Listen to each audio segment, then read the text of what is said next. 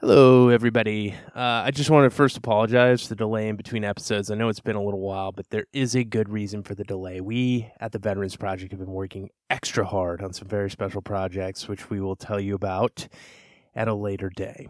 My road schedule has been amping up a bit here in the coming months, so we will do our best to maintain some semblance of regular schedule uh, throughout some very times throughout some very busy times on the project. No promises though. It's going to be tough. Um, we're working on, you know, taking, you know, getting some shortcuts up and running so we can make sure that we have uh, a better organization when it comes to producing these podcasts. But remember, we're in the early days of this. Have some patience with us, please.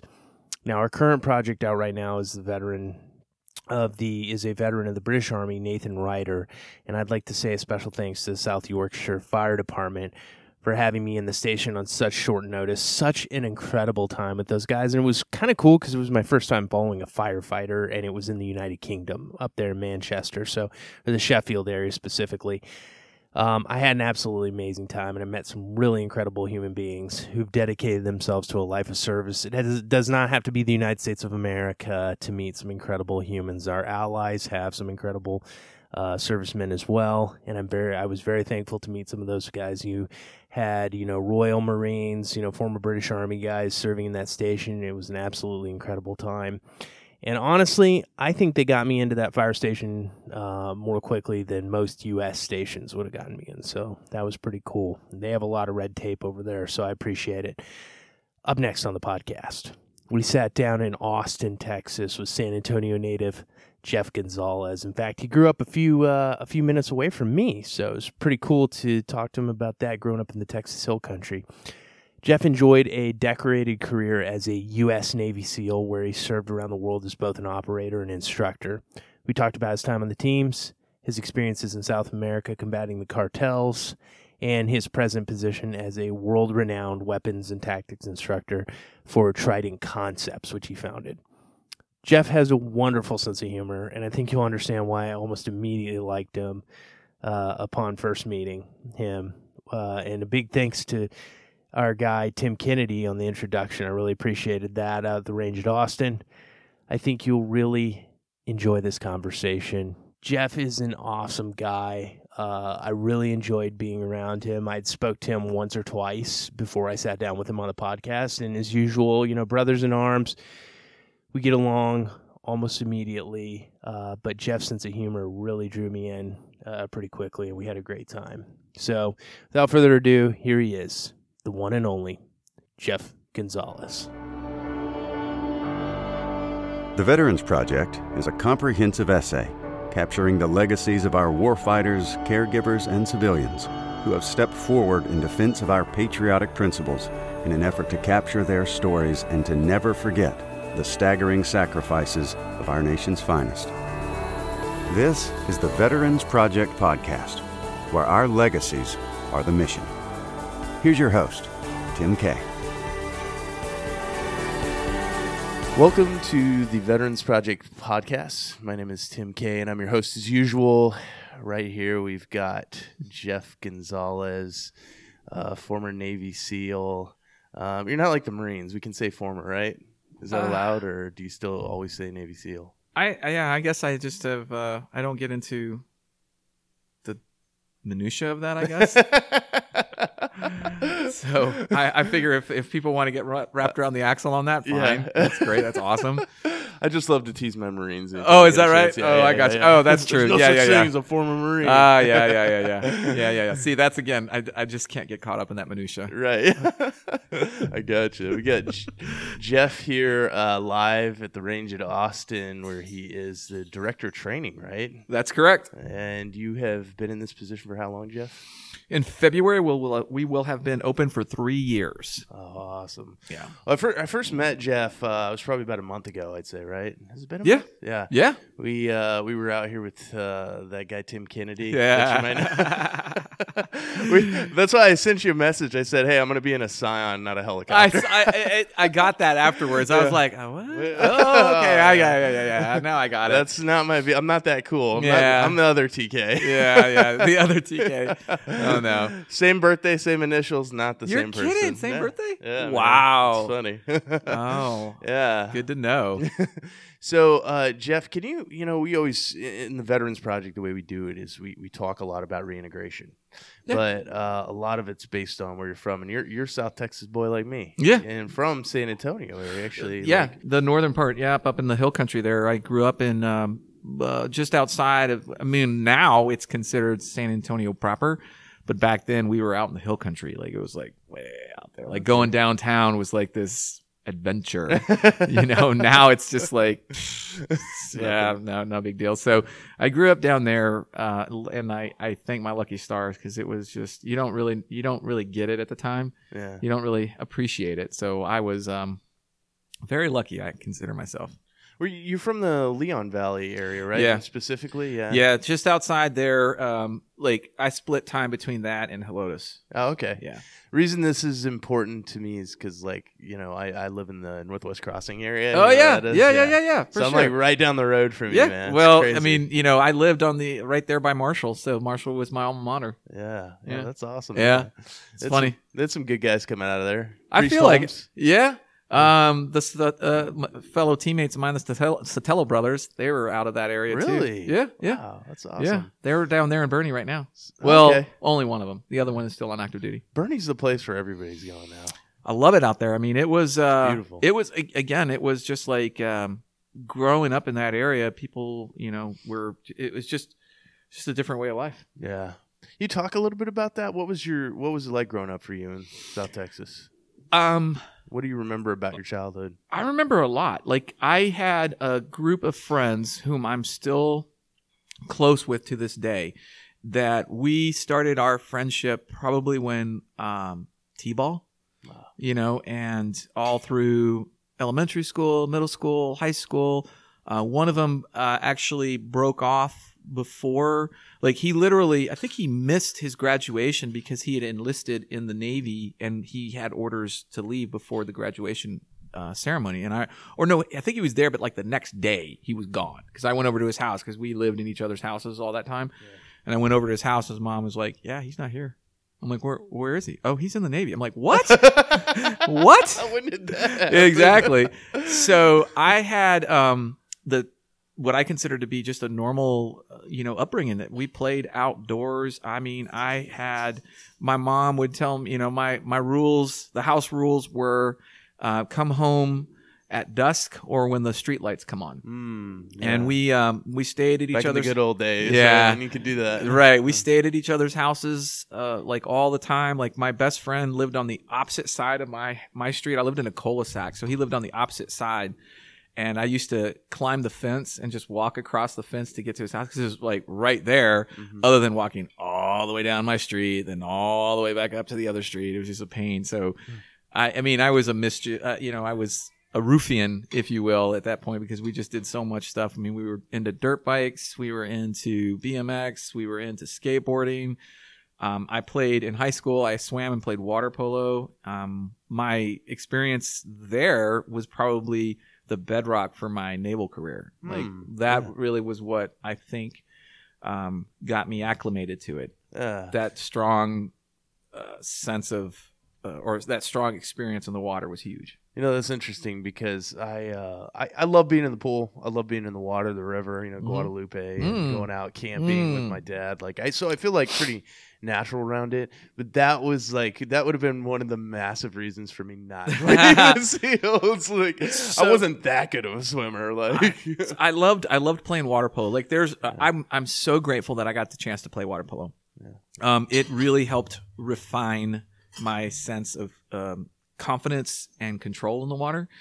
Um, and like I you know I wasn't a very big kid. Uh, you know, when I was in high school, I might have weighed like 130, wow. 135. I think when I when I left for the Navy, um, my in physical I was like 155 Mm, you know so i didn't i didn't gain i wasn't that big of a kid yeah. um, i graduated BUD/S at 185 Wow. yeah Put on some weight. yeah i did Yeah. um, it was funny it's so funny about that because i think it was my uh, junior to senior or sophomore to junior summer if you if you're if you are at a good level of swimming and, and in Texas swimming is a big sport. It's very popular and we have we produce some amazing swimmers.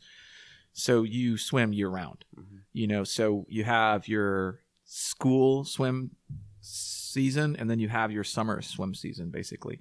And so I would swim in the summertime and I remember one some the sophomore year, I think it was my sophomore year, I had like this massive growth spurt Yeah. because I mean, it, it, the thing about swimming is that you're you're you're in the pool doing a lot of swimming, obviously, but we have what we call dry land exercises, dry land work, and that's where you're in the weight room. Uh, you're in you're doing all the stretching, all the mobility stuff. So I got exposed to this at a very early age. Mm. I mean, it was a very complex orchestra for our our swimming program that we had there, and so I got called in like halfway through the start of my junior year to and our swim program had one head coach. So all of our high schools came and swam at the same pool Okay. and we had one head coach, then there was the school coaches and the assistant coaches. So the head coach for the actual entire program there, uh, I got called in his office with uh, opposing two opposing coaches from other high schools, Mm. and they had accused me of doing steroids during the summertime because I had I def- I I started to grow. That's great. You know, like I and when you're doing that much work at that age, Uh-huh. you are just chiseled. I mean, like ripped. Right. And I mean, there was not a morsel of food that was in arm's reach that I could not put in my mouth. Like Yeah. I had to eat all the time, all the time. My Well, mom, you hear about like Phelps like taking in like Oh, ten thousand oh, God. calories a day or something. my mom like on that. Sunday night would make ta- breakfast tacos and Yeah. she'd wrap them up, and she would make like um, this giant bin of them, and I would go through four or five tacos in like one sitting. Like I would literally sit and I had a process. Open one, like they were individually wrapped. Open one, eat it, put the other one on top. Open that one, eat it, put the other one on top. You know, and I just went through it and, and I would count the number of tinfoil sheets that I had left. I was like, okay, four, okay, five, because I had no idea how many I was eating. I just kept eating. It was like an assembly line of breakfast tacos into my mouth. That's awesome. it was hilarious. which actually transferred over into the Navy, which is one of the reasons why I gained so much weight. I feel like everybody in San Antonio would have a story like that. though. Oh, I know. well, From what's there. so funny was uh, Taco Cabana opened up Oh, in my high school years. really? Yeah, so it opened up. The first one opened up on Bandera and six. Uh, well, I can't remember what that other road was, but it was the very first one they opened up, Mm. and it was it was our second home Yeah. because on it was on our was way. Bandera and Gilbo. maybe Is that one. I think so. Yeah. There's an HEB and a Bill Miller near. Yes. Yeah, Yeah. The yeah. Bill Miller's right on the other side. Yes. I- I remember Actually, that. I worked at that Bill Miller's. Really? That was the first job I ever had. Was that as a busboy at had a that Bill ton Miller. of friends who worked. There. Yeah. So Wow. then, and then, um, like the the the natatorium where our pool was was just down the the interstate, or yeah, the interstate. And on our way to school, we had to drive by that Taco Cabana. So we would just, I mean, the drive through just never see after swim hours. Yeah. It was just this assembly line of swimmers going through the drive through to get breakfast. Wow. That was hilarious. What, what uh so what year were you headed to the Navy in?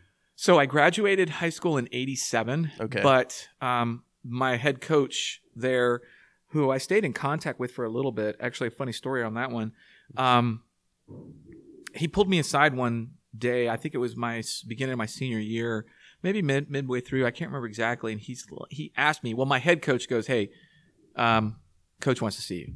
And I was like, "Oh crap!" Because the last time that like that happened when I got called into his office, it wasn't a good experience. Right, yeah. So you always try it. It's like going to the principal's office. You know, you don't want to do that. No. He's always walking the pool deck, but to go into his office is another thing. Yeah. So I remember I went into his office and he's like, Have you ever heard of the pentathlon? I'm like, No, I, I know what a triathlon is, but I don't know what a pentathlon is. Right. So he felt that I had an aptitude to do well in a sport called the pentathlon, modern pentathlon, hmm. which is five events, obviously. The run and the swim are the two that most people know, and then the other three are fencing, shooting, and horseback riding. Okay. And I said, I have no experience other than running and swimming. Like my my family didn't grow up with guns, so I had uh, family friends that I would go with my family to go and shoot guns. Mm. So I had no formal instruction other than the Boy Scouts and family friends. No formal instruction to Navy SEAL. Yes. to, to yeah, pretty much. Director. pretty much. So it it was one of those things where um, I was a little timid about it at Right. first, and he's like, "Well, let's go and meet the coaching staff." And then you can make your decision. And the the nice thing about it was the modern pentathlon is headquartered there in Fort Sam Houston, Yeah. so it's right down the road. Oh yeah. Well, not technically right down the road, but it's in San Antonio. So we drove out there one day, and I met the coaches, and the coaches are all elite level coaches at this at, in this organization. It's because that's the headquarters, right? So, um, and it's ironic because there happened to be two active duty SEALs that were TDY to the headquarters as they were training for a military version of the CISM, of, of the um, pentathlon called the CISM Games, Mm. and uh, I met them. He, like the coach walked me by them and introduced me to these guys, and I I- I really didn't understand who I was really talking to at the time. Yeah. You know, I didn't have a real good sense of that, but I thought it was cool. I'm like, oh, that's cool. Yeah. so um, I spent my summer after graduation training for the pentathlon, the nationals, and I went to nationals, junior nationals, uh, and I competed there. So the, my entire summer, that was it. And my enlistment date was uh, September like 17th. Wow. So when I finished nationals, I had like a week off, and then I left for the Navy right after that. wow. So how how long were you in for? How long was I in the Navy? Yes. A little bit over 12 years. Wow, twelve years. Yeah. Okay. So when you when you joined the when you joined the SEALs, what was what was the BUD/S process like for you? How was that? Um, well, uh, I mean, it was such a uh, just an impacting period of my life. Yeah. Um, I was uh, in a class that we had 24 people graduate and only 16 originals. Wow. So, you know, we went from a fairly large class, 100 plus students, all the way down to 24. And then 16 originals means that those were the original students that classed up with that class. Because what will happen is as you get rolled back for physical or, or uh, um, you know, the educational side of the house, uh, you class back up with the class below you. Right. and so that's where we got those other those other students that graduated. And um i mean gosh there's so many so many experiences that just flash back. Like the one that flashes back to me right now was when i was in pre-training. And when i was in pre-training um, you basically are waiting to class up Hmm. so i got there like i think 30 days early before my class date and so uh, basically they put you to work Yeah. and um, I got to go out to San Clemente Island, which we call the island. I got to go out to the island and basically do some uh, repair and clean up and painting, a lot of painting out there on our compound in San Clemente. So I, it was nice because it got me off the island. It got me off Coronado, which is another island, Yeah. and so you're kind of away. So you're a little bit left up to your own devices, Mhm. right? And when there's not a class out there, so we had to go out there when there's not a class because when there's a class, it's like chaos. Yeah. So there's no class out there, so that's why we're able to do all the maintenance work that we were there for. And I think there's maybe six of us out there, six pre-trainees. And actually, of the six, I was the only one that actually graduated. Wow. Everybody else did not make it through. Mm. But um, so we're out there, and the funny thing is that the instructors will periodically for R and R come out to the island to get away, and they'll go out and they'll just do some spearfishing, um, or lobster hunting, or any variety of those types of aquatic endeavors. And a lot of times, you get tasked to go out with them. Yeah. Like, go get your rubber. You're coming out with me Okay. and I got um, one chance to do that. And basically, what it means is that you are the shark bait because you carry the catch bag. Okay. So they they catch it, you put it in the catch bag, you drag the catch bag. Oh So- man. shark bait. Sounds like a great time. Oh, it was. It was awesome. Um, but the the what what I remember the most was um, my, ex- my my exposure to a mini blasting machine. Mhm. So we have these things called a mini blasting machine, and what it is is it's a it's like a a, a power source that we use to detonate an electrical charge, A demolition charge, and it it has a um, basically it has a trip uh, like a, a a trip that once you once you generate enough, enough electricity it trips it and sends the entire charge through, which is what detonates. So it takes you some time to actually physically create enough of that electricity stored in the cells that it will then trip it and send it down through the wires. Hmm. Oops, excuse me. No. So um, we're in the barn, the boat barn, and one of the instructors comes over and comes into the barn. He's like, "Hey, come over here." I'm like, Hooyah, you know, uh, his name, his name, I don't want to say his name because I don't want to get him in trouble, but um, he's like, hold on to these two wires. And I was like, okay. He's like, don't let go. So when an instructor gives you an order, Uh-huh. it's like the word of God. Right. And I wasn't even in training at that point. I was in pre training. So it's like, you do not want to do anything that's going to get you in trouble or that the instructors will remember you Right. because you always want to try to be the gray man going through. Yeah, yeah. You didn't want to get to training already known. Exactly. exactly. So he goes, hold these wires. And all the other guys around me were like, they they moved back, Backing off, They uh, backed yeah. off. So I held onto these wires, and I didn't know what a mini blasting machine was because I was not even in. I wasn't even a Bud student. I mean, I technically was a Bud student, but I hadn't classed up.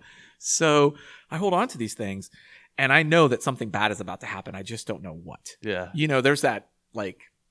You just know. Yeah, yeah. it's like he would not be doing this unless there was something entertaining about this. you know? So This isn't gonna go well for me. no, it never does. So I remember I'm holding onto these things, and he starts cranking on this mini blasting machine. And as he does, I'm thinking, "Uh," you know, I I kind of now figure out what's happening, right. right? But I'm holding onto the wires, and he's got like one pump, two pumps, three pumps, and, Oh. and nothing. Yeah. I'm like, okay, I can do this. And then like four pumps, and then on the, the fifth pump, it tripped the breaker and sent that entire charge. And I'm like, and I was being electrocuted without really knowing it. That was my first run in with electricity in the Navy. Uh-huh. So I'm like, I remember my muscles contracted so hard I could not let go of those wires.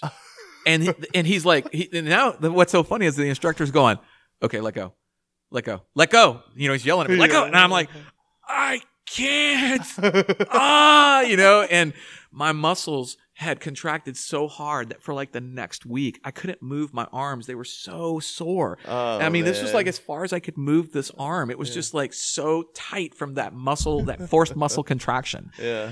So that's the story that popped into my head when you asked me about that. About BUD/S. Yeah. That's just one of many. Let me Yeah, just I'm tell sure. you, one of many. Pro- Probably pull Oh. up a whole podcast with those. Oh my god, I remember that so much. God, that was a blast. I do. I, I, well, no Literally, pun, no yeah. pun intended on that one. Yeah, I mean, the good news was that I had marked myself in a positive light Yeah. as one of two things. One, I was really stupid because I wouldn't let go of the wires. Yeah. That's what they were thinking. They're like, "You're a dumbass. You should have let go of those wires. If you if you burned yourself, it's your fault." I'm like, "Ah, yes, hooyah, instructor." You know, like Uh-huh. okay.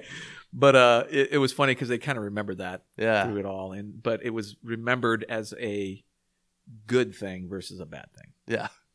What was the what was the pride like when you finally became a SEAL and you earned Mm. your trident? I mean, and, and correct me if I'm wrong. Like, you, do you earn your trident at the end of? No. that, that's something you get when you get to the teams, right?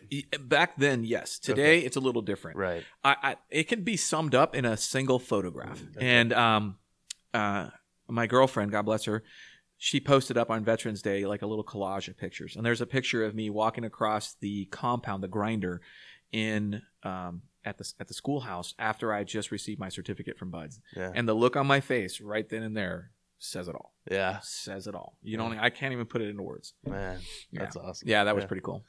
So when you got to your teams, who did you? Who were you with? So I went straight to SEAL Team Four. Okay. And there's a funny story about that Uh-huh. because honestly, I I went to A school in Virginia Yeah. and I went to A school in the winter Oof. and so I hated it. I hate. I went to. AIT in Virginia. Yeah, and, so yeah, I was not a happy camper. in the winter. Yep. Yeah. And so when I got out to California, I was in love with that SoCal life. I was Right. like, I don't want to go back to Virginia. I so on my dream sheet at the end, when you get to uh, second or third phase, um, you get to fill out a form called a dream sheet, and on the dream sheet, you can put the actual SEAL teams that you would like to go to. Mm-hmm. Not that they, I mean, I don't know how much effort they put into actually right. Obligating that, but Yeah. it, it you know it gives you something. So I put down SEAL Team One, SEAL Team Three, SEAL Team Five, and SDV Team Five or SDV Team One. Okay. So all West Coast teams, right. right? And then at the uh, right before graduation week, you get your orders. Yeah. And um, the last week of of BUD/S is ty- typically all administrative stuff, logistics and whatnot. So right then you get they and they make a big deal about it. They've all put you like in the formation, and then they the uh, command master chief. Well, it wasn't command master chief; it was master chief of the phase. Chuck McCullough, great guy. God, Yeah. that that dude right there is a he is a legend in the community. So and he starts to read off like each of the orders, and you know, every, there's a big hooyah for you know, all right, you know, and he did it alphabetically. So I'm like, gotta wait for the middle. So everybody's getting surprisingly like everybody's almost getting the teams that they asked for, and I'm thinking, yeah, that's gonna be fucking awesome. Yeah. So when he got to me, and he he said, "SEAL Team 4. and he stopped, and he was like, he looked at the orders, he looked at me, he's like, "You're gonna do good there," Uh, and then that was it. That's all he said, but he didn't say that to anybody else. yeah. And there was another guy, another instructor, great guy as well, who after the ceremony there, not the ceremony, but after that little event, he comes up to me and he's like, "You're you're going to a good team, and you're going to a good team at a good time." And I didn't understand what that meant. So back at, when we were at the island uh, during second phase, which is our land warfare, we had a visit from the uh, commanding officer and the command master chief from SEAL Team Four Mm. and I kind of like I, I listened to their um, their speeches only because it was obviously the And commanding officer and the command master chief, so you Right. pay attention, right? Yeah. But they were from the East Coast, and I'm like, "Man, I don't want to go to the East Coast. Yeah. I don't know if I could do it. And they started. Also, you're probably just thinking about trying to get through too. Uh, well, you know, at that point, you know, yeah, there's that. Yeah. But you know, you're also thinking about like, but basically, they were recruiting for their Gotcha. team. They were Okay. recruiting for their team. Makes sense. And so, because you know, when you fill out the dream sheet, they try to accommodate some of those requests. I mean, if people are volunteering to go to a team that's short manned, that means they don't have to start voluntolding you to go. Right. Yeah. Um. so then, um, I listened in, and they were talking about the uh, narco terrorism in Central and South America, and I was like, whatever. Yeah. Eh, Yeah, that's the East Coast, though, man. I don't want to go to the East Coast, and I kind of just let it go. Didn't really pay attention to it, and then um, when Instructor Faye started talking to me about SEAL Team Four and kind of like what was going on with those guys, I was like, okay, Yeah. sounds interesting. But the what was so funny was I was the only student, um, the class before me, and three classes after me did not send any students to SEAL Team Four. Wow. I was the only one that went there for like, so I was a new guy. I was like a perpetual new guy for almost two years Wow. because nobody came. you were cursed. I was I was the junior man. Now there's a there, there's a good there's a good part to this. Okay. there's a ceremony where the oldest ranking member of the command and the mm-hmm. youngest ranking member of the command get to reverse roles. Yeah. It's a tradition, and it's called splicing the main brace. And basically, what that is, from a nautical point of view, is the main brace was the main mast. that went all the way down through the bowels of the ship, all the way to the main. You know, it was down in the bowels where all the nasty was. Mm-hmm. And so, the youngest sailor would be tasked to crawl through these crevices, which is filled with nasty stuff, and actually um, place this compound on the beam to help create, uh, basically keep it from rotting. Okay. All right. And it was shit duty. I mean, Yeah. like like bad. bad. Yeah. Like you're literally crawling through shit, Uh-huh. the bowels of the ship.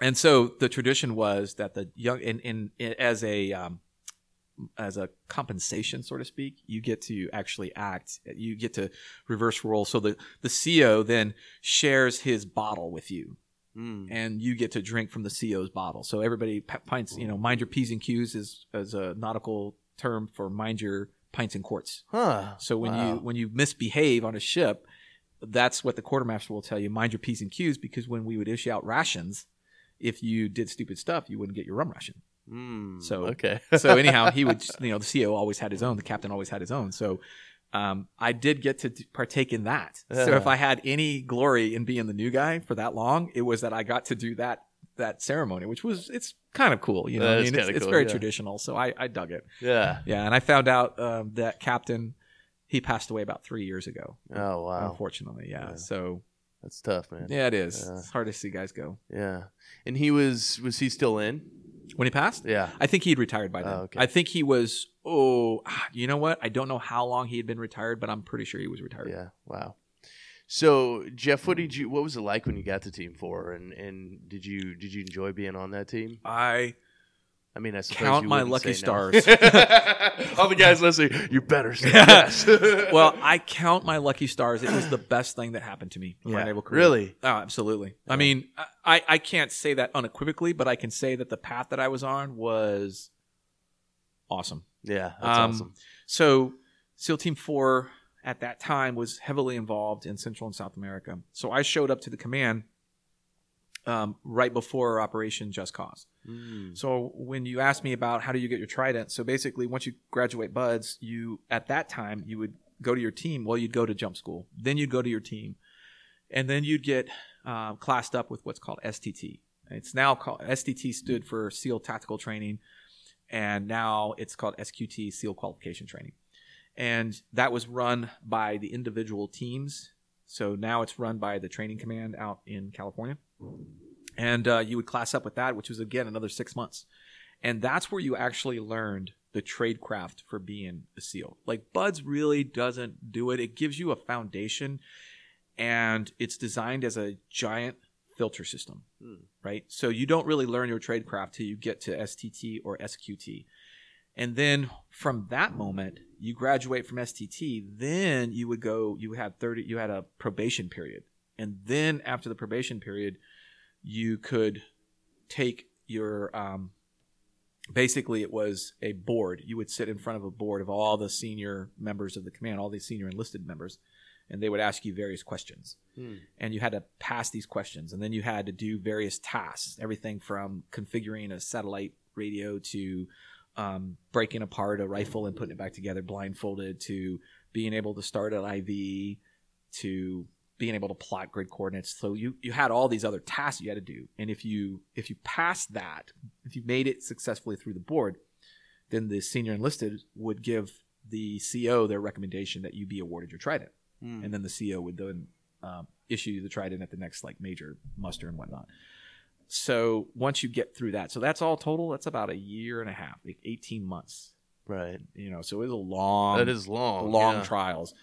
So, but again, my command was stocked with just some of the, at the time, the legends, guys that were just ridiculously well respected, had a lot of experience for being, and you have to put it in context back that time period. We weren't in, we were doing, we were, the, the catchphrase of the time was low intensity conflict. Hmm. So we were involved in all these little skirmishes all throughout the world, but we were getting the lion's share of them because of the hot, the, how hot the region was. Back then, we also had territorial regions that each command, each SEAL team was responsible for. Gotcha. So it's a little different now, but back then, our AO was the Central and South American. If you look on the emblem of the SEAL Team 4's logo, you'll see um, the SEAL holding a dagger to basically Central America, which denotes our AO. Gotcha. Um, so as soon as I got to STT, I did really good in STT. STT was like, man, this is my jam. I am in my zone. I am doing everything. Like I, I think back to STT and I feel like I was at my very, very best at that moment. Yeah. Those moments, I was like doing it for real. And I got called into the um, training chief's office, guy named Brian Brackett, who had the thickest New England accent ever. Love him to death. Yeah. And he was impervious to cold. Yeah. That's the other thing I remember. I, it- it's like he had like alcohol instead of blood in his veins. Yeah, yeah, yeah. It just didn't freeze. Didn't get cold. uh, it was hilarious. Um, and he calls me in and he tells me that I'm getting pulled from STT. And that's how he framed the question, or that's how he framed the conversation. You're getting pulled from STT. And I freaked out. I was like, I was like, my heart rate just jumped. Yeah, I yeah. mean, like doubled. And he's like, there was an accident. Uh, you're getting, you're platooning up Mm. and you're going to be going to your platoon. You need to go down and check in with your OIC right now. Wow.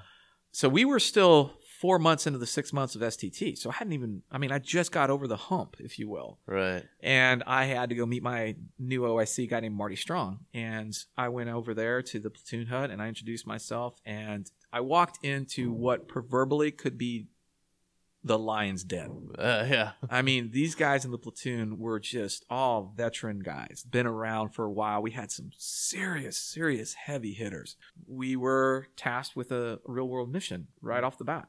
Yeah. So my my time, my my tenure at SEAL Team Four started with me being thrown into real world combat right off the bat. Wow. I mean, I still had Coronado sand in my camis when I was downrange throwing rounds. That's what I tell everybody. I'm like, that's how that's how fast it was. Now that was an anomaly because it really didn't happen other than that, but it just so happened to be the perfect timing between Operation Just Cause. So we deployed down there about 40 days before it in preparation. Wow. Mm-hmm.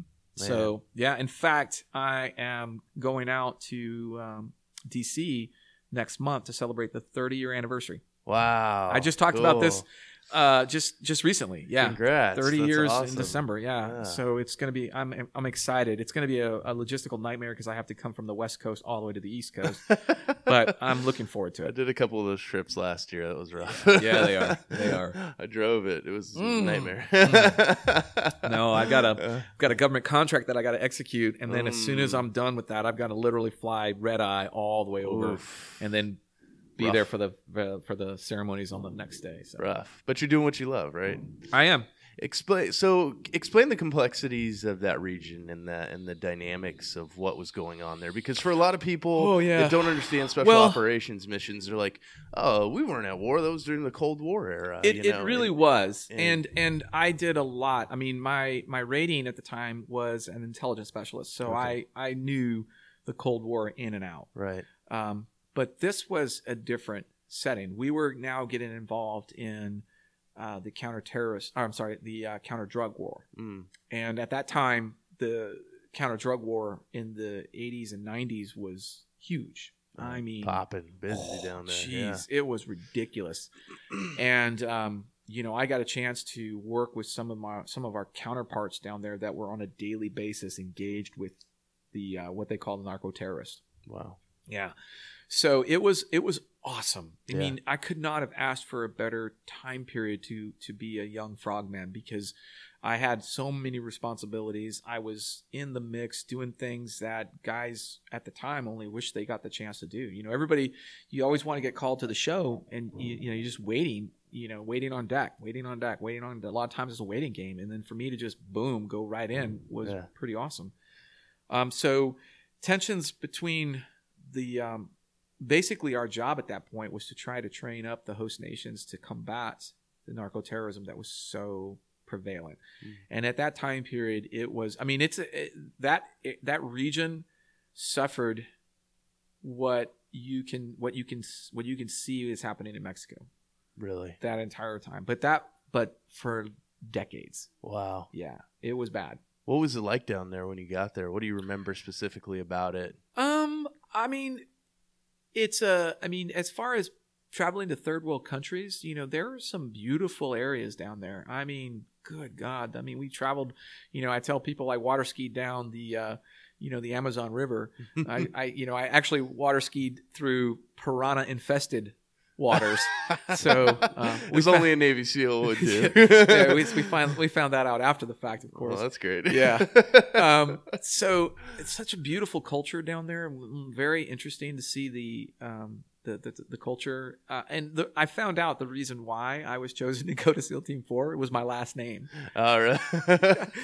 So I grew up. did my, you know Spanish? My mom and dad spoke Spanish, but Right. they wanted us to speak English. My sister and I. Yeah. So we worked at it, and I never really practiced it. There's Now, an I- interesting dynamic of that in Hispanic families. Yeah. it's either It- it- one way, yeah. like they're ashamed of you if you don't know it, or It's- they're like for me- try to not teach you. for me it was they wanted me to be successful because th- they wanted me to have english as my first language yeah, and so it was now i did i did come to speak in spanish and i traveled through that country um, and i did a lot of i acted as a translator in many cases for our for our missions and whatnot so um, it worked out okay but man I- it was a crazy time period to be down there yeah. like, uh, did you see that movie with Tom Cruise? Oh, it, it was when he played the drug smuggling pilot. I can't remember what that was called, but it was Mm. recent. It's only about two or three years old.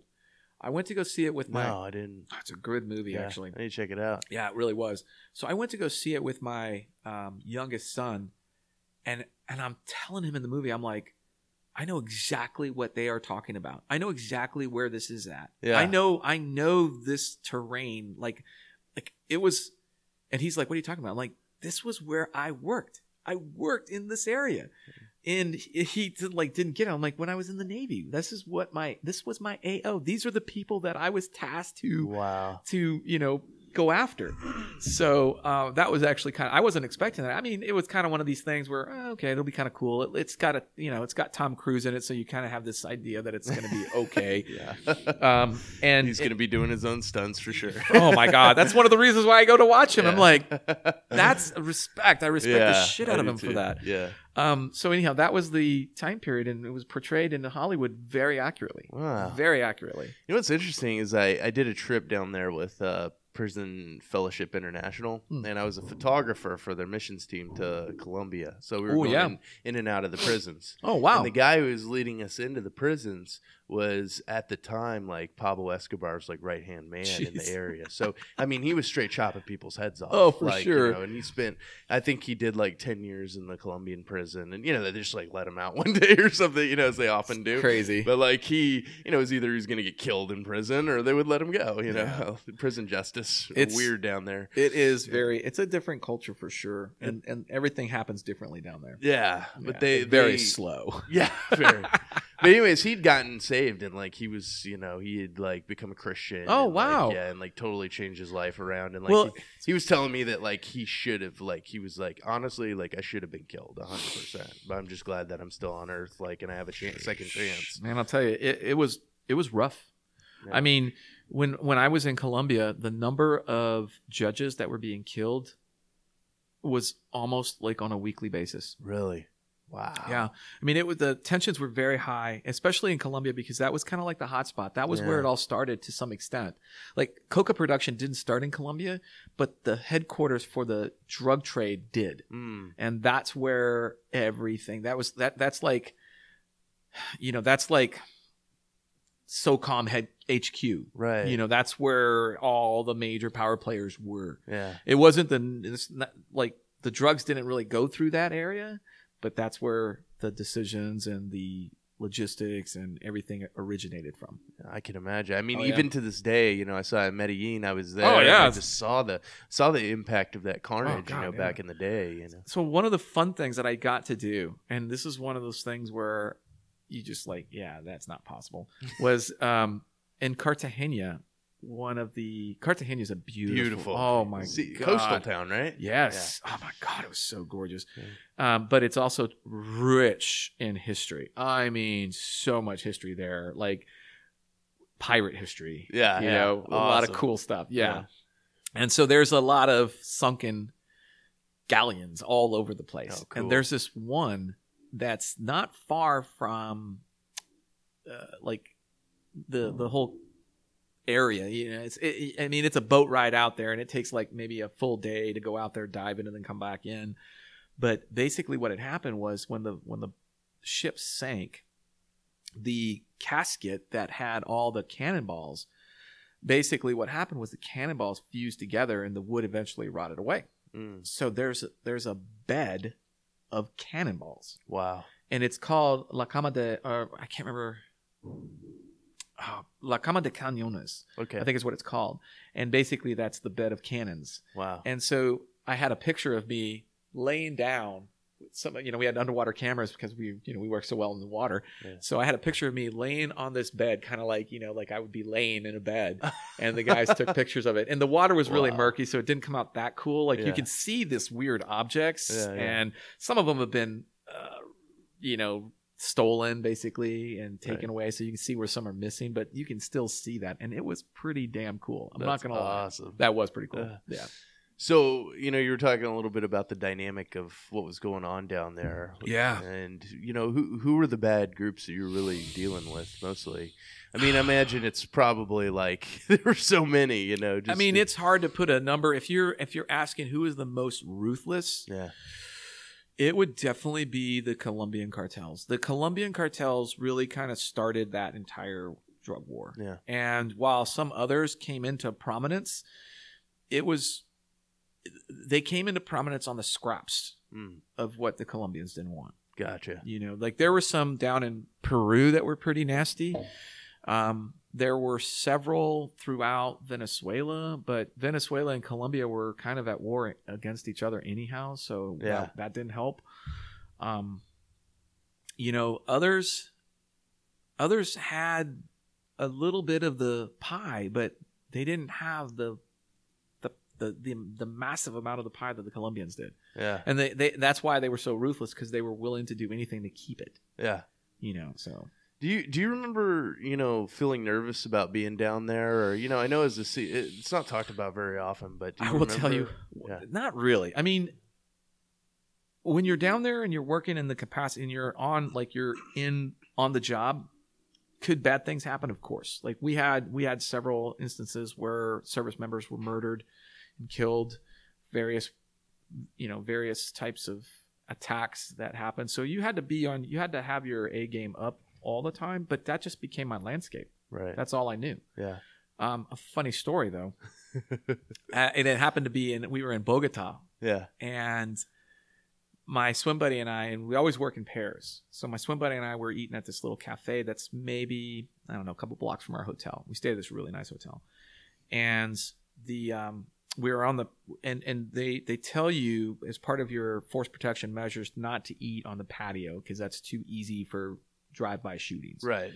So Imagine those were pretty bad in the area. Yeah. so of course we're eating on the patio yeah. because that's also where all the girls are. You know, the girls walk by, so you gotta you gotta have a good. It's more important being able to see the Just girls. Just saying, or- I'm just saying, you gotta have your priorities in place, right?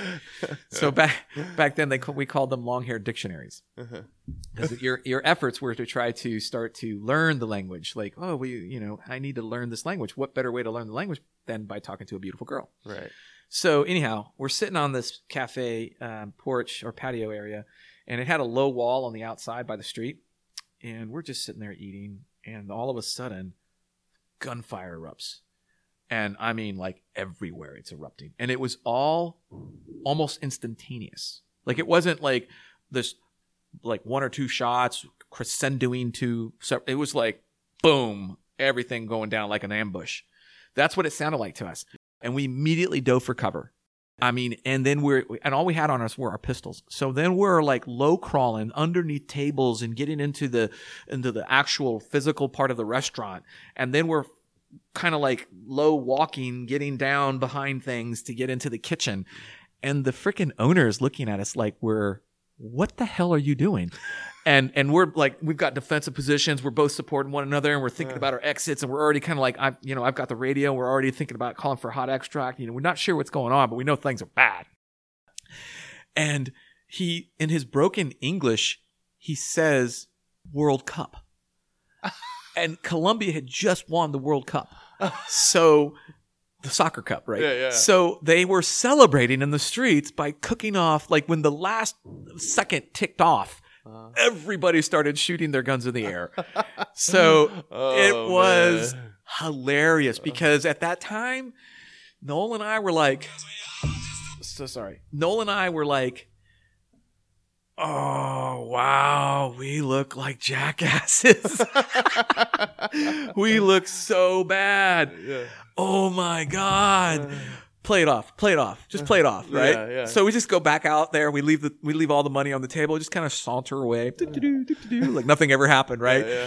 Here, I, I can only imagine like some of the looks on the patrons' faces must have been hilarious. Yeah. Because we literally were low crawling out of the patio into the building, into the physical building. Once we got into the physical building, we started leapfrogging back, covering each other to the Right. kitchen, and we got good defensive position set up. And we're thinking about, okay, I've got like two magazines. You've got two. Okay, we need to start looking at other weapons. There's all these kitchen knives and hot water. We- You know, okay, well, this will be our last stand. This is our Alamo right here. You know, Yeah. and the fucking guys are just like, hey, yeah, we just won the World Cup. Mm. Might want to kind of simmer down a little. so, awesome. to answer your question about the, the conditions and your, your kind of like where you were at, that best, that kind of sums it up. I think they probably knew you were Americans by then. At that point, yeah, for sure. good- that's a good thing. for sure. hey, bro, we can't go back to that restaurant. Yeah, no. and it had good food. I remember that too. Oh, we we'd been it. there a couple Yeah. times. You Yeah. know, Colombian food's awesome, man. Yeah, it is. So, uh, do you remember? So, and you know, did you did you guys get into conflict? Did you guys get into stuff down there? You know, was it So the the correct legal answer is no. No. Yes. yeah. I was gonna ask that. That is the- Is there is a the- legal answer? Yes, Yeah. that is the correct legal answer. Right. Yeah. I get it.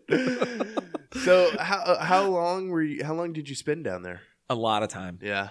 I I spent so much time down there. Um, my first deployment, I actually went down. I had already deployed early, Hmm. and then uh, the sister platoon that was coming down to relieve my platoon had lost a guy. Mm.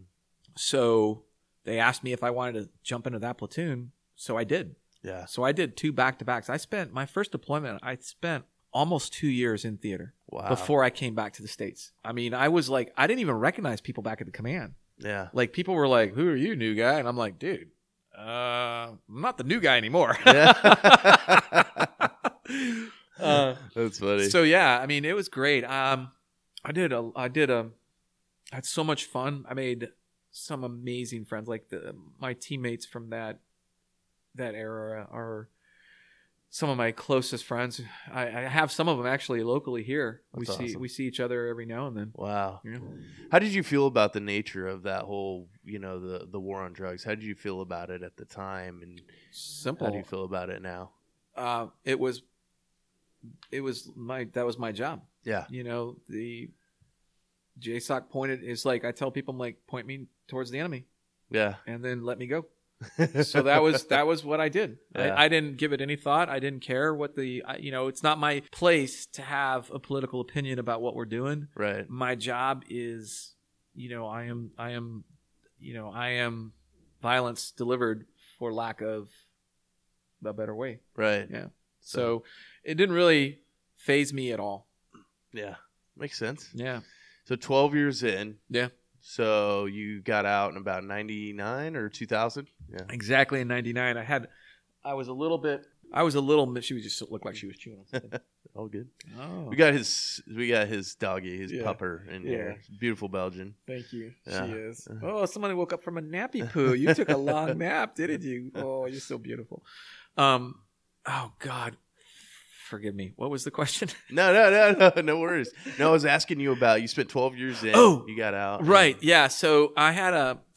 So my last tour of duty was at the command uh, uh, at um, our training center in Coronado as an instructor, and I did not think I was going to like that job, but I actually liked it a lot more than I thought Really?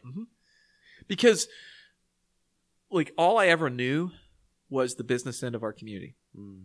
and so going to a training command to me was, I considered it a step down. Right. And as I was checking out of my command, I'm, I had to go through all of our various departments and get checked out and turn in any gear and uh, whatnot, get my, all my out briefing. And I went to our training department, who was being the the senior chief there that was responsible for all the training was this Vietnam era frogman. And great guy. I learned so much from him. It's not even funny.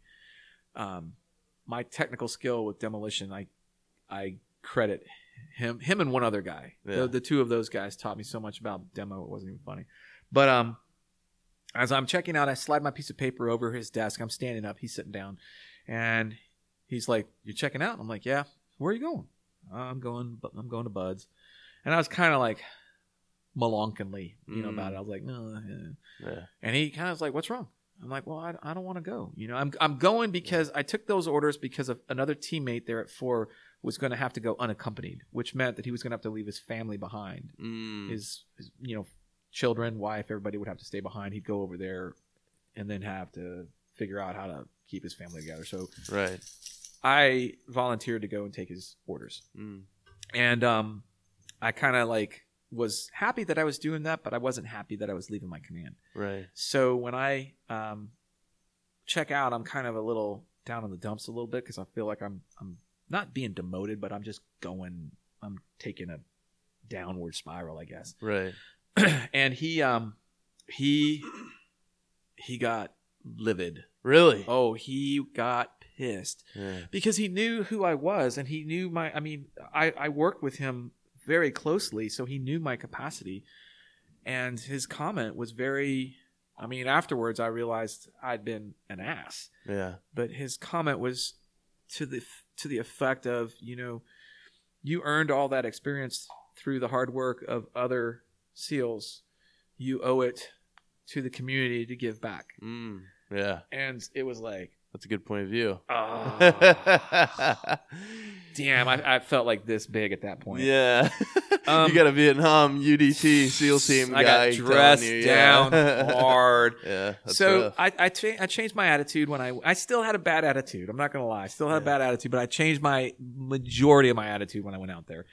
Um, so my last tour of duty out at the center was was great because the Bud students that went through at that time period later became some of the most decorated, respected, accomplished SEALs that we had at that time yeah, and I stay in touch with a lot of these guys. In fact, I'll be at uh, unfortunately funerals where I'll see some of these guys, and I'm just so ridiculously proud of them. yeah, I mean, and I I didn't value that at the time. I didn't have an appreciation for that until after all of this, and yeah.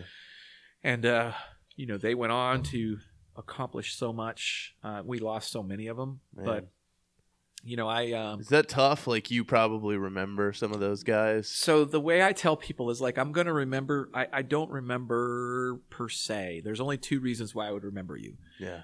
One, you were a bag, or, or or two, or two, you were you were badass. yeah. And if you were, uh, you know, so I'd always pose the question. Like the guys would ask me, you know, like, "Hey, do you remember me, Instructor Gonzales?" And I'd be like, Yeah. "Well, I can I can tell you this. I'll I'll remember you from one of two reasons. You were either a bag or you were badass. Which one are you?"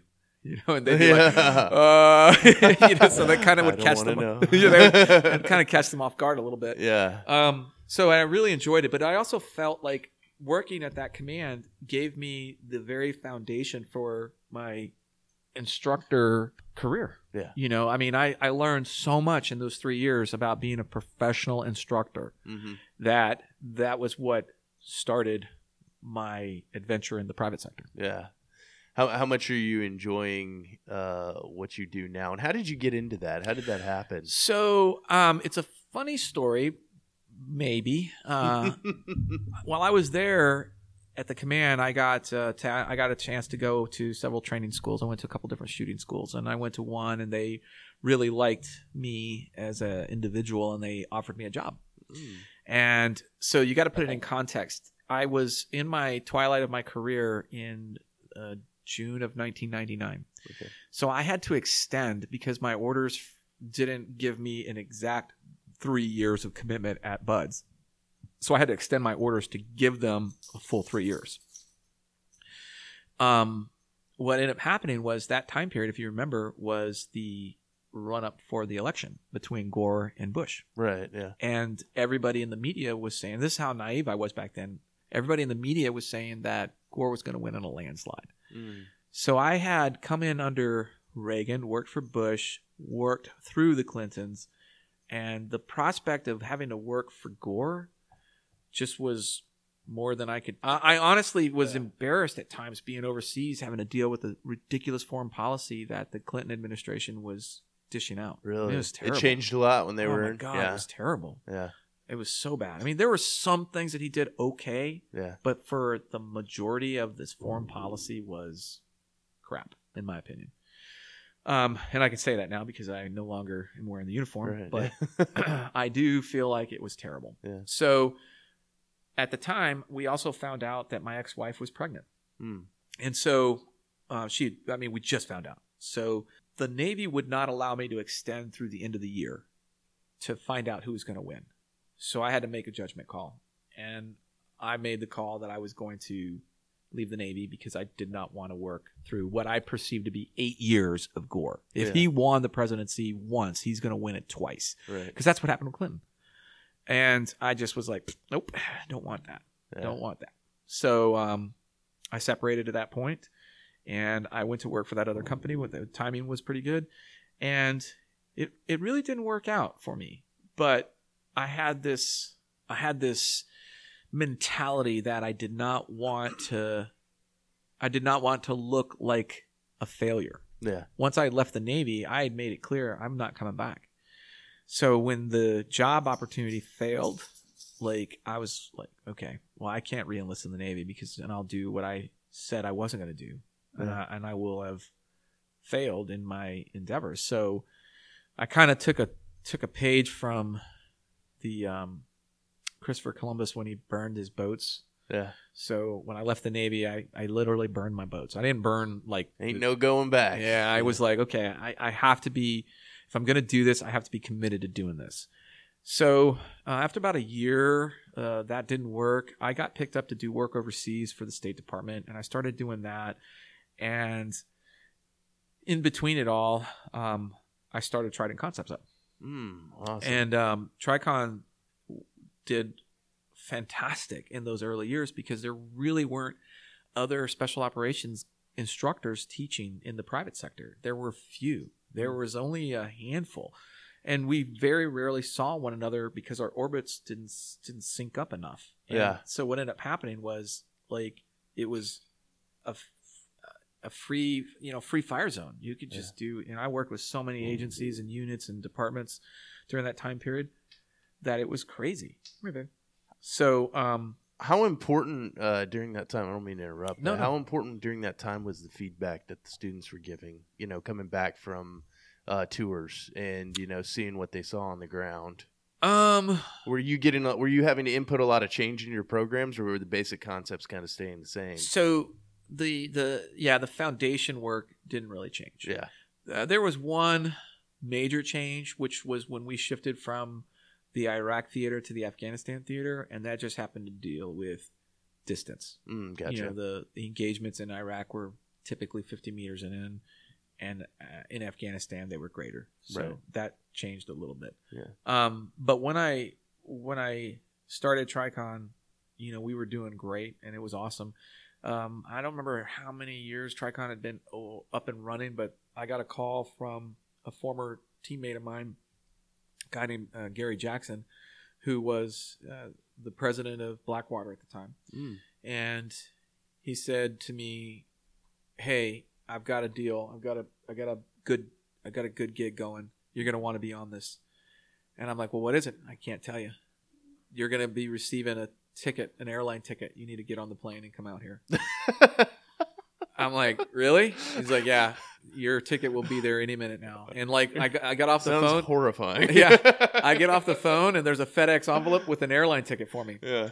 flying back out because I was living in Arizona at that point. Yeah. So um, I got on the plane and I, I said, okay, well, can you at least tell me who's involved? Mhm. And he listed off some of the names, and I was like, I'll be there. Yeah.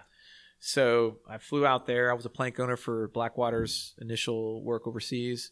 Wow. What they did, um, I did that for a while, and it kind of it reached a it reached a kind of like it reached a boiling point, if you will, where the time I was spending overseas, even though I was making really good money, I was losing money because Tricon was doing better. right. So I eventually uh, stopped deploying overseas and focused exclusively on Tricon. Yeah. And, and that has been the case up until about three years ago when I started working here. Mm. Tricon still is very active. I still do a lot of work um, domestically throughout the country, but um, you know this is this is the other the other job that I have, if you will. Yeah, yeah, right Yeah. at the range. Mhm.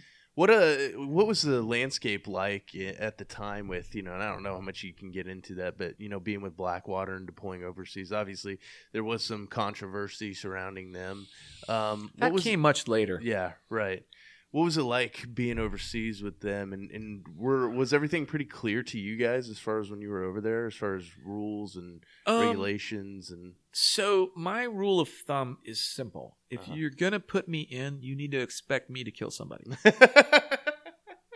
and and I tell them that I'm like, you know, and I don't I don't I like say this. that I don't say that to be uh, misrepresented. I say that because if you're going to put me in a theater where there's hostilities, you need to assume that those hostilities can erupt and that I, I will be called to act. And Right. when I act, it will lo- likely end in death. Yeah. So, um, what's your plan?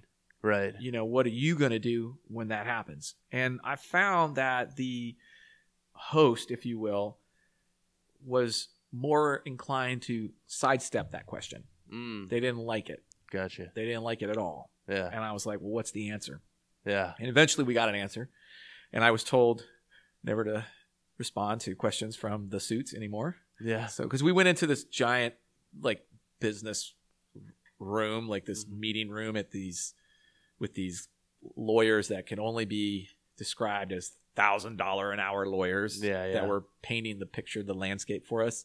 And then they asked, "Do you have any questions?" And I was like, "Yes, as a matter of fact, I do." Mm. What are you going to do when I kill somebody? Uh-huh. I could have possibly phrased that a little better, but How is that? You know, it's, it's such a weird concept to people though to think about going into a room full of lawyers when your job is warfare. it is weird. But that was in the private sector, so it, Right. it was a new landscape for Yeah. us. Yeah, that is interesting. Yeah, and and not to not to diss on them, they provided us with some very valuable information, Yeah, and our job was pretty pretty uh, clear cut. yeah, Um, there was good times and bad times. You know, I mean, it's it's it is it's the it's the chaos of of war. There's there's there's things that are always going to go well, and there are things that are not going to go well. yeah. I can imagine. Yeah. Did you in? Did you enjoy that time though? Did you enjoy did. being over there? I, I will tell you that what, what I enjoyed, I enjoyed two things. I enjoyed being back in the tight knit community, if you will, because everybody on our, with the exception of I think three people, everybody on our team were all former team guys. okay. Um, and honestly, I did believe in the mission. No bite. I did believe in the mission. Um, and I, I, I, I, several years later, I was asked to speak at a, I was asked to speak at a like an annual conference of some sort, and they had asked me to speak on my experience in Afghanistan. Mhm. And I was like, well, I, I can talk to you as a private citizen. I can't, I can't discuss um, geopolitical scenarios. Right. Right. It's not my position to do that. They're like, yeah, no, we just want to hear your experience. I'm like, okay, fine, I'll do it. Um, what they didn't tell me was that they were going to have an opposing view. And uh, when I show up there, yeah, when I show up there, I go first and I start talking. And what I tell people was my observations. Like when I first got on the ground, we did not see a single female. Other than the females in our compound, there was no females on the ground. wow. Then after a deployment or two, you started to see them. Uh, you know, again, if you understand the religion, you understand that they are required by their law to. Um, they cannot move individually. They have to move in groups or Mm. hordes, and then they have to be fully clad when they are. Right. So after the first deployment, I didn't see anybody, and then we started to see them working in groups. They would come out there in twos and threes with all their kids and stuff, full clad, head to toe burkas. Um, then, after another deployment or two, I started to see just the face veil, Mm. you know. And then on my last deployment, I saw in downtown Kabul a female walking around in Western business attire. Wow. Which, if you understand that region at that time period, that in and of itself speaks volumes Yeah. about our involvement there. That wasn't happening since before the Taliban. no, not Yeah. at all. Right. So it was a little bit um, rewarding in that sense, Yeah. A- and, it was tough because the the people, the populace, kind of they kind of knew the American playbook, which is we're going to get involved, we're going to rah rah rah, get you all excited, you're going to do a lot of things for us, then we're going to leave. Yeah. And I was trying to relay that our experience there was so valuable that we, like, I was there when women had the chance to vote in the presidential election. Wow. And it was so cool because they would walk when they would see Americans, and it's not like you can't tell who we are, um, in, the, in the public, they would give you a thumbs up.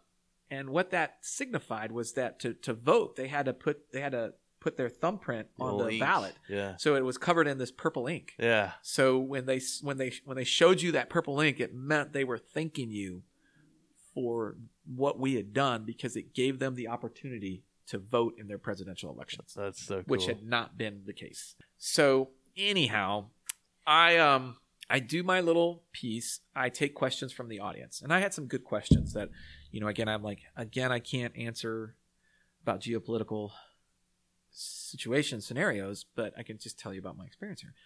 And then there was this one lady, and she was in the front row, mm-hmm. and the entire time she was just scowling at me. And I'm like, "What's her?" She already has her opinions. yeah, she. I'm like, "What's her problem?" Right? And look, and I'm like, "Please don't, please don't, please don't, please don't." And then she asked, you know, after you know the other guy, she asked the question, So she was like the fourth person that asked a question, and and I, I was trying to be nice to her and just relay. Again, I cannot speak on our policy. It's not my place to say this policy is good, this policy is bad, blah, blah, blah. I'm just relaying to you what I saw on the ground Right. take it for what it's worth. That's real time information about if you want to interpret that from our policies, the effectiveness of our policies. But make your own assessment. Don't ask me to tell you. Yeah. So then um, she just got really just. I mean, she was um, she was trying to poke and sharpshoot and, Mm. and create issues, and I finally lost it with her.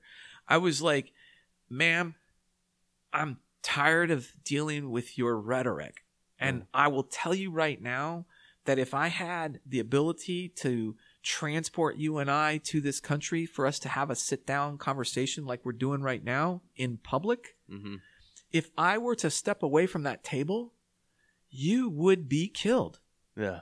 You would be you would be killed for breaking the law, for being alone with another unmarried, uh, uh, being with a male, not being dressed conservatively in a burqa or a head veil, um, having your own opinion that you are arguing with the male. Like, don't you understand what you're doing right now doesn't exist in that country? Yeah. Don't you recognize that as progress? Can't you at least acknowledge that you and I having this conversation is and is is is our opportunity here in America that doesn't exist in other countries? You could have literally slaughtered her in that scenario, and it would have been. I mean, when I got on the ground there, we we were doing our routes and we went by a very famous soccer field, and Mm. the soccer field was still littered with heard about that. yeah, the, s- the, the soc- stadium. yeah, the soccer field stadium on the ground. The dirt was still discolored from the blood from the Oh stonings. Gosh. Yeah. So I'm like, I mean, this is real. This is Yeah. not this is not thick made up stuff. This is actual real. And if you haven't, and I asked her the first question I asked, have you ever been to that region? Have you been to that part of the world? No. I'm like, so your opinions don't really have experience to draw on. Did you even read the Kite Runner? I don't even think that was out at that time. Maybe. Oh yeah. okay, I, I don't even know. But yeah, Formal yeah, education. Yeah, Yeah. exactly. It's like, Yeah. hey, just stop for a second. Stop Yeah. being a bitch and just think for a moment that the fact that you and I are having this disagreement, if we were to have that disagreement in Afghanistan Yeah. right now, you would die. Yeah. It's a privilege. And it's not a pretty death. Being stoned to death is not pretty. I No, mean, it is no. not pretty. Yeah. Oof. Yeah. Yeah, there's some videos online that we had to watch before we left, and that Yeah. was one of them. Yeah, I've seen it. I've seen a few. It's very disturbing. It and is. what's crazy is like, and, and what people don't realize is like that was a common means of That was it. execution. Back that was the. Yeah. that was that was it, well it, it it it wasn't viewed as execution because if you got out of the sack and could get away from the pit then you were spared wow, really? yeah you were put Oh. in a sack and put in a pit and your Ah. the sack goes all the way up to your neck Right. and so they just they just throw rocks at you the entire time so if you can get out of the sack and climb out of the pit and stand up then you have just saved your life Jeez. so Oh, they they look at it like well you had a chance yeah. Uh, Wow. it's not our fault Gosh. This is your punishment. Your punishment is that you die, Yeah. but this is your punishment. Yeah. So that's it's not it wasn't that's the that's a common misunderstanding per se. It wasn't an assassination or wasn't murder. hmm It was punishment. Yeah. Do you feel like since you've getting you gotten out of that and been you know away from that arena, do you feel like Afghanistan as a you know as a country has a chance now? Oh, it's hard. I I don't think like I think you need to define what chance right. means. It's very vague. Yes. You know, because honestly, there are people out there that don't want to be Americans, right. and I'm okay with that. Yeah. I don't have to en- enforce or impose my views on you. Um, just don't murder your own people, Right. right? Don't murder your own people, and I don't care. Yeah. I don't care what you do. Right. If you don't want to be, uh, if you don't want to have the same values that I have, Yeah. cool. And that's what a lot of people don't understand about, you know, quite a few of our conflicts is, you know, maybe not every conflict has been started for the right reasons or whatever that is. But the simple fact is is that when an atrocity is being committed and people are being killed in their own country, that's one of the you know f- that's one of the principles of the United States of America that we step Yeah. up in that setting and we you know pi- we take care of the bully. Yeah, it And, is. you know, and you know, people. It's, the funny thing is, is when that happens, people are like, you know, we need. Well, where are we at? How come we're not taking care of the bully? But then sometimes we take care of the bully, and we're over there for a while. It's people tough. Soon get restless. It's it's a it's a tough it's a tough it's a tough situation. yeah, Like I always I always tell people this. I'm like I am the strongest. You'll you will not find a you will not find a stronger advocate for diplomacy than myself. Because when diplomacy fails, you need to get out of my way right, because there's no other option at that point. right. Diplomacy is designed to peacefully resolve conflict. Yeah. And when it doesn't, the only way to solve conflict is to go to war. And Yeah. war is not about the war is about destroying the entrenched mentality if and if that it means killing off the people as you're doing it, Yeah, that's how you win the war. right. And a lot of people don't understand that. You don't want to have to turn up to that level, but if you have No. to, That's what I'm saying. It's like we've watered that down, like in in in, and you could see it through the generations of conflict, right? We watered it down. We we changed things up. We got more politically correct about this or about that.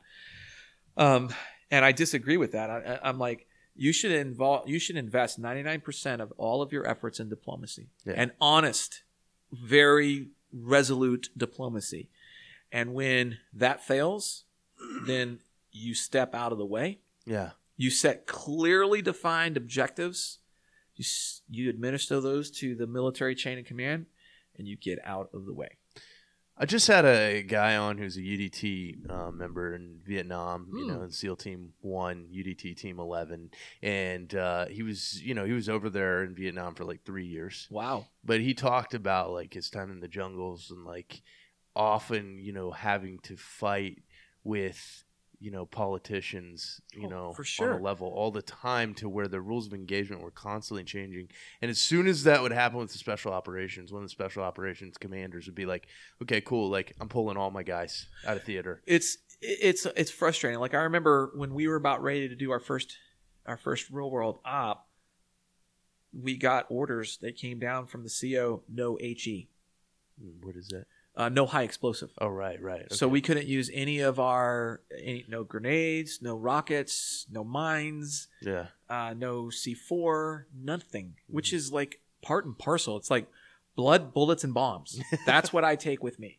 And direct action. yeah, yeah. So you, that was part of the rules of engagement that got pushed down on us. That you know, it's like Nothing you can do about it. no, there isn't. Yeah. I mean, it, Just and- hope you have command that sticks up for you in that setting. Well, I mean, you what you do is you put your you put your people at risk Yeah. for the sake of others. Right. like we're smart enough and skilled enough and capable enough to avoid needless loss of life Yeah. but this is war Yeah. and so while we're not going out there to do that there are casualties of war that we can if we try if if you try to curtail that so much that you that you tie or you bind the the effective means of number one executing the the orders from your chain of command and then number two putting your personnel at such high risk Yeah. it's it's terrible You know, I could see it in this guy, uh, Mike Kipp, who I'm talking about, who who was over there.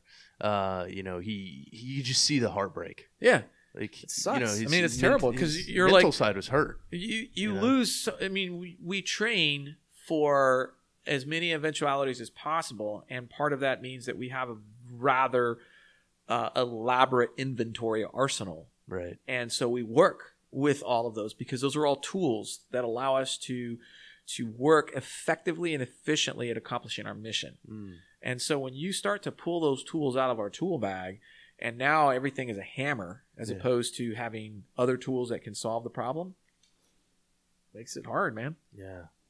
So I definitely wanted to get into Trident Concepts a little Yeah. bit and uh, you know talk about that. What what what's you know what are your principal factors in you know having this company like what it, what is it based upon what what do you really want to leave your students with when they when they step out step away from the course? The best thing that i can or the best way i can answer that is you know our job is to prepare a student for the worst day of their life. You know the fact that they would have to use deadly force. Um, and I, we take it very seriously and we we have to uh, approach this delicately because a lot of people are not really they're not really aware of that you know they don't really acknowledge how what's at stake. Like a lot of times they feel like i'm just carrying this pistol handgun as a talisman. Like i'm going to ward off evil because i have this right? They, they haven't really addressed the real issue that they may have to actually use it. Yeah. are they trained? Are they skilled? Um, are they ready? That's kind of what my my job is is to try to help them navigate through those awkward uncomfortable decisions and discussions that they have to have then prepare them physically through the manual of arms that we teach. What's the most challenging avenue? Are you are you cha- are you training people at different levels? Like Oh, yeah. dealing with so you're dealing with everybody. Oh yeah. Yeah.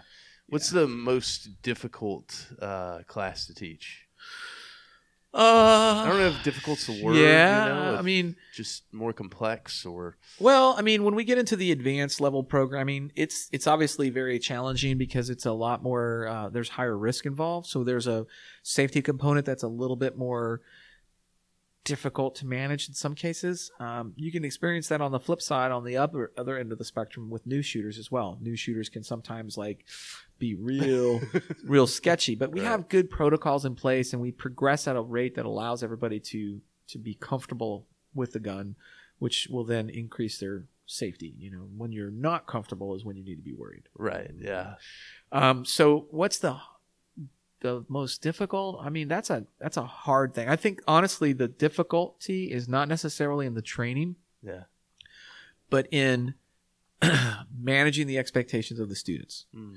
What what I mean by that is that there can sometimes be a, a flux of skill level in classes, right? So you might have somebody that believes that they're more advanced than they think, Mhm. and you may also have people that are underselling their skills. So that can be difficult to try to get them to be properly placed in the right class for them. Yeah. And then at that point, it's about managing the entire class. So if I have a class um, and I have students of a varying degree, and we use kind of like a collegiate scale for our classes, like our our our middle of the road class is a 2.0, you know, basics like 1.0, advanced 3.0. So um, with the with the curriculum, the way it's designed is that I have the ability to kind of press it forward or push it back, so I can I can ramp it up to a 2.5 or I can scale it down to a 1.5.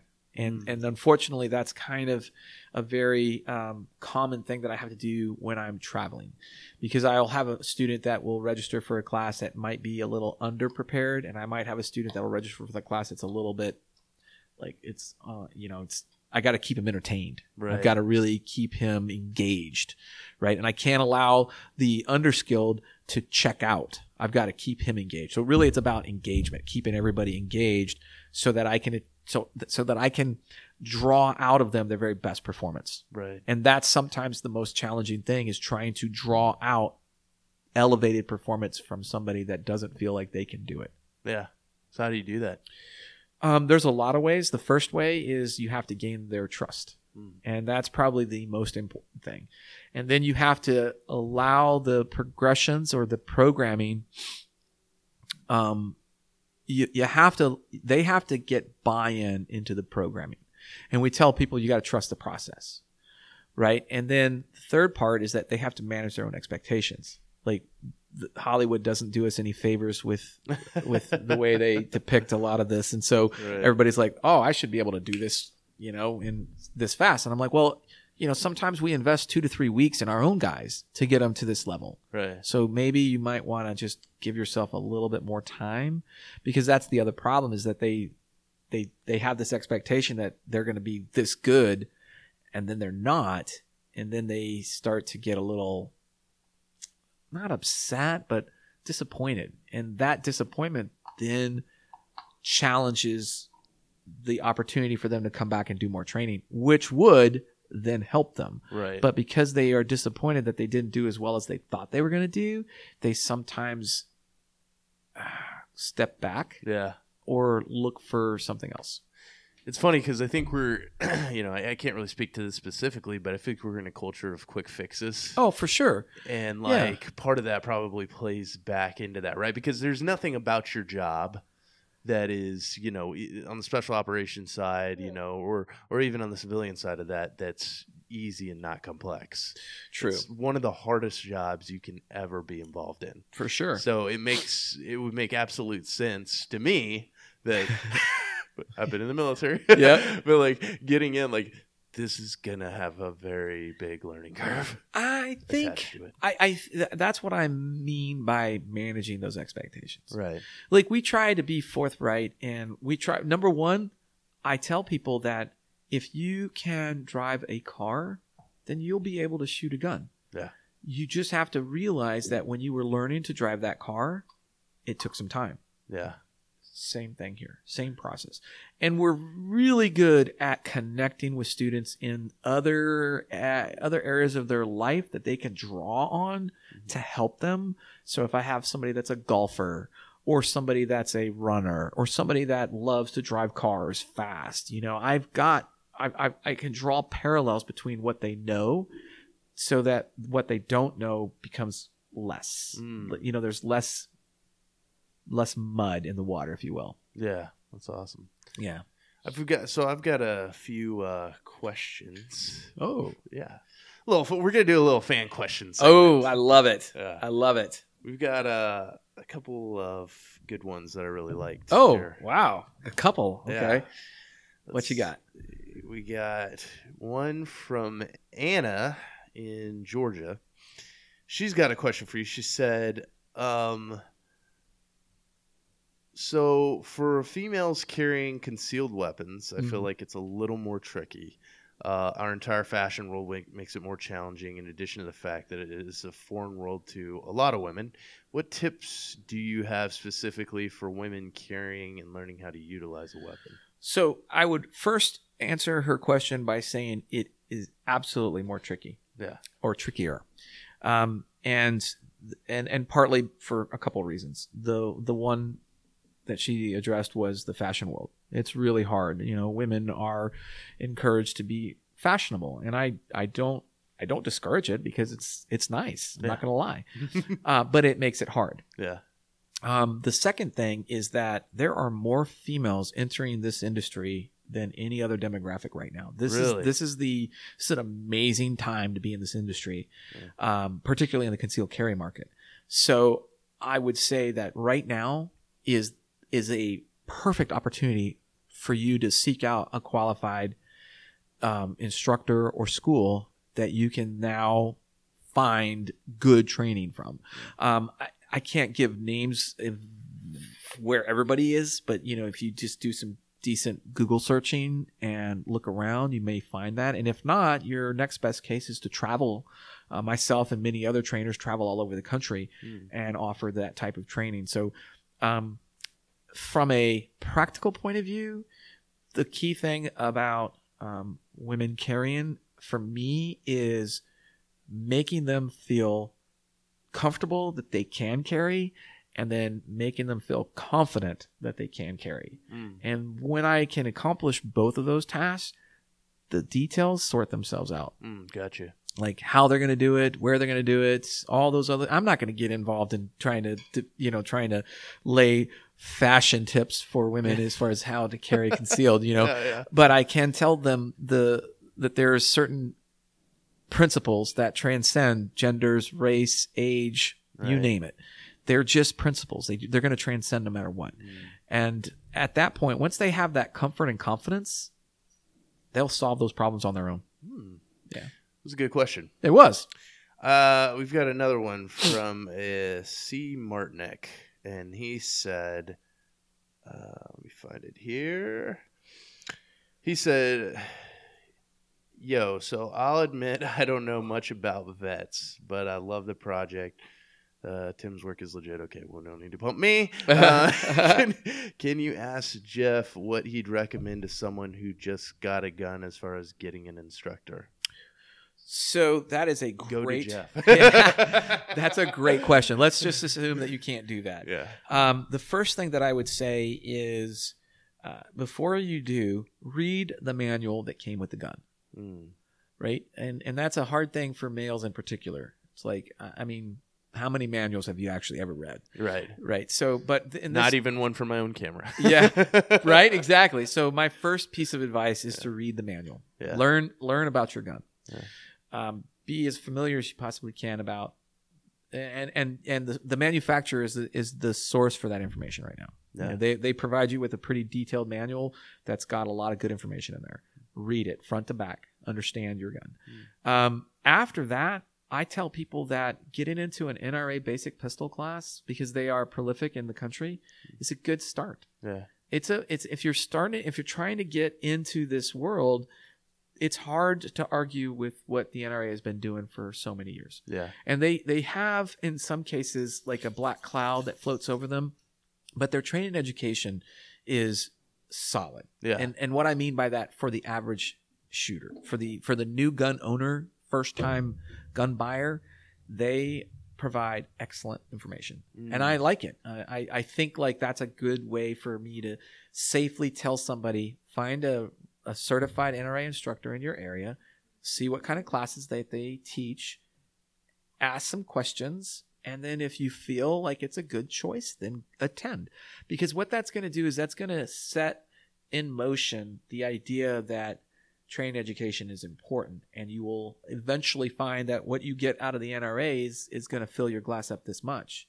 And then you're going to need to go outside of that to get more information um, and that means that you'll have to start looking at other instructors as far as like how to vet instructors i mean that's a hard one to really give people a good black and white answer i Just would look on Yelp. yeah yeah yelp reviews are Star awesome rating. Yeah. Yes. um, what what i Don't do, do that. what I, yes, what, what I do recommend is to do some research on the instructor, and if they have in their background an actual, um, whether they were law enforcement, military, or private, as a professional instructor, like that was a duty that they held, a profession that they performed, that's a good start. Mm. You know, I mean, there's a lot of guys that are good at shooting, but there's not a lot of guys that are or girls that are good at relaying that information. Right. And that's the tough part. You want to find somebody that's a professional instructor that knows how to communicate, transmit information so that you can understand it, so that you can then take that information and apply it.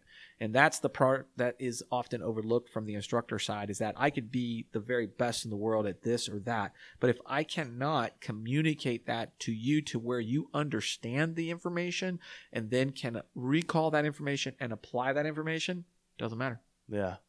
Does not matter. When you're working with uh, you know high level guys like a Tim Kennedy, like Yeah. guys like that, you know what what are what are the things that you really work on with guys like that? Like what? Well, I mean, when Tim and I get together and we try to shoot as often as we can, schedule permits, schedule permitting, um, I'm not really, I'm not really teaching him things. Yeah. We'll set up drills that will identify weaknesses in in all of our shooting, and so I, I don't have to tell him what he's doing wrong. He knows what he's doing wrong. Yeah, you know especially when it's it's him and i or uh, you know him and another guy and there's a, a competitive fervor going on there, Yeah. there there's that that kind of need to try to go hard and go fast.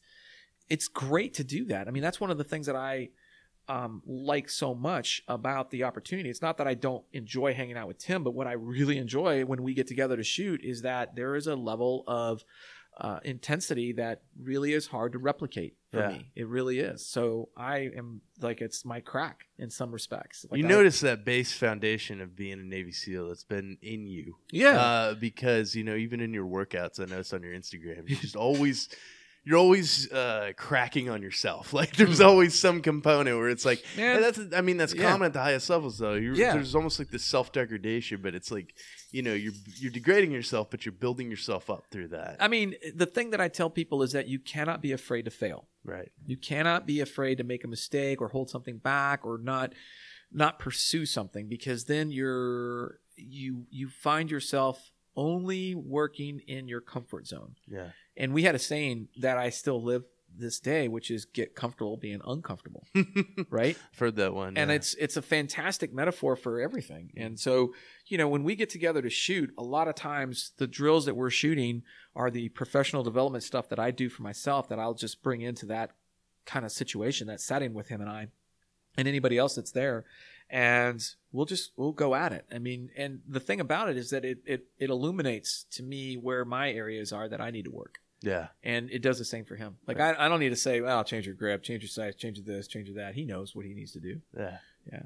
Just a couple more questions because I For know you're lacking on the time. Um, no it's okay So when you you know when you got out of the out of the SEAL teams Mhm. and um, you know you were you were going into the private sector, you know, can you talk about a little bit about the personal side of that and like you know Mhm. getting out of that as a as a person and how did that infa- affect your mentality? You know, did you did you feel like you lost something? Was that tough? Mm.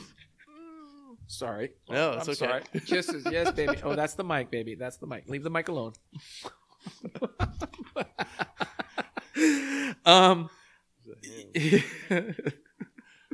We're just we're, we're over here having a photo session Yeah. as well. So I got Rizzo's taking stealing the camera here as she always does. um, so I never felt like I lost anything per se. I, I, I mean, it's like, um, it's like an island. If you didn't bring it, you're not going to find it. So, uh, what the Navy did was the Navy took what I had and frickin' just maximized it. yeah, You know, they they gave me the the opportunities, they gave me the timing, they gave me the resources, they gave it everything that I needed to be successful. And what they did was they they told me to go be successful. Mm, They didn't tell me how. right. They just said, "Do it." Right? And that's the same mentality that I still have to this day. Like there were plenty of times when they told me what to do, don't get me wrong. But what I meant by that is like um, there's a certain expectation that we have within our community. It's like it's simple. It's like I don't want to ever be the guy on the mission that failed. right. So I train myself religiously and feverishly to not be that guy Yeah, right? So I, I don't want to have a weak spot. I don't want to have any areas that would cost my teammate or the mission. yeah, You know, it's just that that was, and so the Navy just gave you the opportunity to do that. They they put it out, out in front of you, and you were you were expected to be at the top of your game. Mm, They didn't. Once you got to the team area, it's a totally different ballgame. You weren't told what to do anymore. You were you were given boundaries, and then there was an expectation put on you, mm, and that's where I think the best frogmen actually kind of um were produced. You know, they they were produced because it was basically the Navy just getting out of the way. yeah. Just get it. That's interesting. You know, I, I think that I find that uh, so common now in this, you know, kind of post 9 11 era. Uh, but guys getting out and, you know, and, and kind of like not understanding the tangible skill set that connects, right, in the civilian sector. Yeah. And there is some of that. Yeah. But what you're saying right now is an amplification of really what should be said to even guys who are getting out of the Right. front side or whatever. It's like, listen, you might not have learned that actual like tangible skill to go be that For CEO sure. or whatever Yeah. or start your own company, but what they did teach you are those intangibles that civilians aren't learning. Like unless it's parented into them, For sure. you can't you can't teach what you can't teach what the dynamic of combat teaches and what the dynamic of being on a team teaches. It's so true, and and that's one of the things that I tell um, a lot. My like my advice is um, most people, and it took me some years to really pinpoint exactly what my mission was for my naval career. You know, and it it, it was the brotherhood. You know, it was it was serving something bigger than me. It was um, being faithful to my team and our mission, and then living the life. You know, basically being the example. Uh, so when we call that, you know, living the life, it's it's implied that you are you are setting the example for others to follow. You know, the younger generation, if you will. And so, you know, all of that to some extent is part of the DNA for many veterans. yeah. And a lot of times, what they lack is they lack direction because we were so used to having that direction. Yeah. You know, command would give you your op order and then you would create your mission, it would get approved and then you'd go and do it. So the problem that many veterans have right now is that there's no command element giving you the op order. Mm. And that's hard. That was a hard thing for me. I floundered a little bit because I wasn't entirely sure that I didn't recognize that basically I was the person responsible for giving the op order and then I was the person responsible for executing the op. Yeah. You know, and that took some time because you just you're you're you're floundering to some extent like where's this op order coming from? Where do I where do I go to get it? Where where's my guidance? Yeah. You know, where's the commander's intent that tells me what I need to do? it's lacking to some extent once you move into the private sector and that i did struggle with in the beginning i was lucky that some of the things that i did were just they pointed me in the right direction and said go do what you know how to do just do it in this environment I think that's where the special operations side translates over so well, is because you For guys sure. have like a very It's true. individualized element. it's very i'm not gonna i'm i do not disagree with that statement at all Right. but i feel like within the military in general there is still like be the very best uh, whatever whatever it was you're a mortarman be the very best that you can as a mortarman yeah. if you're a machine gunner be the very best of a machine gunner understand what it means to do that and then go do it Yeah. figure it out and do it because that's what I need. I need somebody on the battlefield that is going to take that initiative and that's what wins fights. It's the it's the lead element, not the echelon element that win the fights. Yeah. You know, they're the ones that are able to make those timely decisions that matter in a crucial environment. There's no time, there's you know, we call it, you know, it's it's initiative based. You know, set me on my course, provide me with my boundaries, tell me what the intent is and then get out of the way. Yeah. That's awesome. And it's the same thing, the same thing to a certain extent within the, the private sector. It's like you need to establish your own commander's intent. You need to establish your own boundaries left and right. You need to establish your own, um, you know, expectations of when you want to try to have achieved this mission, whatever that mission might be. You know, year one, year three, year five. Those are good examples. Where do I want to be in year one, th- year three, year five? Establish some tangible metrics that you can then use as your foundation. yeah. And That's a good point. I mean, I will tell you that that's not at all what I did, but that's what I wish I had done. That's what I look back because I floundered in that sense. I, I Yeah. like, I kind of lost my way because I didn't know, I didn't know exactly what I wanted to do for a while. Like I knew I wanted to kind of go in this, this kind of like direction, this world, if you will, but I didn't know exactly what it was going to look like for about four years, I think it was. And then like all of a sudden it clicked. I'm like, oh, this is it. I'm Yeah. now now I just need to dial it in even more. So I kept over the years, I just keep dialing it down to where it's just laser focused and, Mhm. and it's, you know, and every now and then I have to shift the direction of the laser to some extent, but Yeah. it's so finite at this point. And I'm I'm not I, I tell people that I'm not a very good businessman.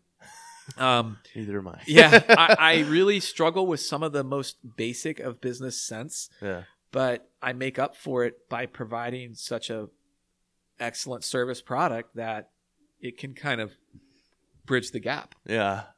That's how I feel about the project sometimes. When I get sponsorships or something happens. I'm like, I don't really think I engineered that. I think it's the fact that people just believe in the work. like I, I don't know that You know, I. I mean, could've... but you could then kind of go back. It's chicken or the egg. Then you kind of go back and say, well, you know, I I instituted that through my my op order, which is now being observed by the theater. That's a good will. point. Yeah.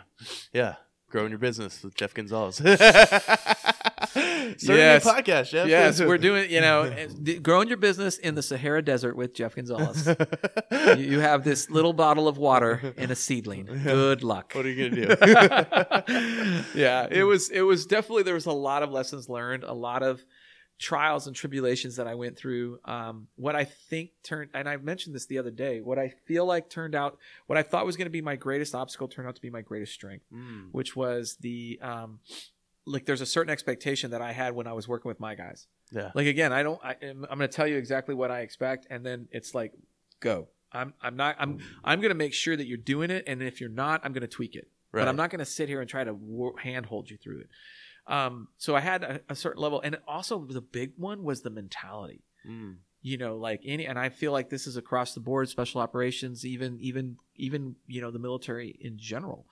Um, just that mentality, like it's, it's a, it's a, it's a, it's a tangible item that is very intangible to others.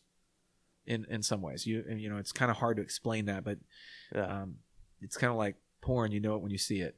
Mm, gotcha. Um, but what ends up happening was when I realized that these students that were in my class were not special operations elements, it wasn't a bad thing, you know. And what I did at that point was I had to understand each of these students individually. So when I worked, I worked for the mission, for the greater good of the mission of our team, Unity Command, whatever it was. Right. Um, and if you weren't able to, as an individual, to fulfill the mission, then you were part of the problem, Mm. right? And I would replace, you know, I would work feverishly to get rid of you. Yeah. Now, now that was my job. I tell them, I tell that very bluntly. yeah. Um, Love the honesty. yeah, and then on the flip side, in the private sector, it's different because I I have so many different. Instead of the the mission driving everything, it's the individual Yeah. that drives everything. And What you dealing with a ton of complexities. Well, I that's mean, the thing. Personality. Oh, that's the biggest Yeah. thing. you know you you have you have the individual but you also have what what really drives it for me is individuals that's true. You get to know them in class but what's so important is to learn how they learn. Mm. once i understand how you learn how this student learns and it sometimes isn't easy. Sometimes it takes a while. Sometimes there's some barriers that kind of hide it all. But once you can once you learn how they learn and you can start affecting change in their behavior that shows them that they can do this now they have developed that level of trust and they're willing to go out on a limb and expose some vulnerabilities that they might not have been willing to do previously by admitting or acknowledging or recognizing that they don't have the skill they don't have the knowledge they don't have the ability right? And so when when you can do that and, and you basically have to put yourself in the student's shoes and recognize who they are and where they are and not re, you know you don't you can't put yourself in their shoes and see yourself in the mirror. Yeah. you have to be able to see them in the mirror and you have to be able to see kind of what are their struggles what are they having a hard time with? Is it a you know um, it, it, if if it's a petite female is it the grip? If it's an uh, older an older shooter is it their stamina? If is it a younger shooter that has eyesight issues? Whatever the case might be and those are just physical limitations. Those don't even get into the cognitive side of the house you know talking about you know psychomotor versus the cognitive. And it's like you know because honestly i can teach a monkey to shoot. Really. but yeah. the cognitive aspect of helping them to understand the whys that is what is really the hardest part. Mm. that's the that's the trick at the on the instructor side. That's what you get paid the big bucks is to helping the students number one understand the why and then number two believe that they can do the why Mm. And so when you're teaching them, you know, you work through all kinds of active scenarios. I imagine is there um most of a the lot time of home a- defense. It- well, I mean, the thing about it is that we have kind of like two main. We have two main areas that we focus. We have the marksmanship side of the house. Like this is just the mechanics of learning. This is the technically correct way to how to shoot a gun. yeah. All right. Then there's the application of that that goes into situational. So there's the technical and the situational. And the situational, a lot of times, that's where we start with the concealed carry side of the house, meaning that we start to teach you how to carry concealed. Then we start to teach you um, the laws, the rules of engagement, if you will. Then uh, how to best conceal, what's the best firearm, what's the best holster, what's the best positioning. So that's all situational. That that doesn't that that then takes your marksmanship skills that you already have and now applies them in a situation Right. or the context of a situation. Hmm, that makes sense. Yeah. So what is what do you enjoy the most in particular about your job here, uh, being the director? I mean, well, I'm sure there's a I lot. just it's a it is there's a lot, but I love seeing students recognize that they can achieve what they set their minds out to, and we're just a mentor in that process. Mm, Um, I had a young lady uh, in a class just uh, the beginning of this month, November the 1st. And she was already a good shooter, but there were a lot of flaws in her technique that were partly put there by by other instructors and then just partly put there because didn't know any different right. right? Um, and we worked with her to get past a lot of those, and then all of a sudden, it was just like a flick of a switch. She just turned it on and never looked back. Hmm. And and that's the point that I love when they recognize. They're like.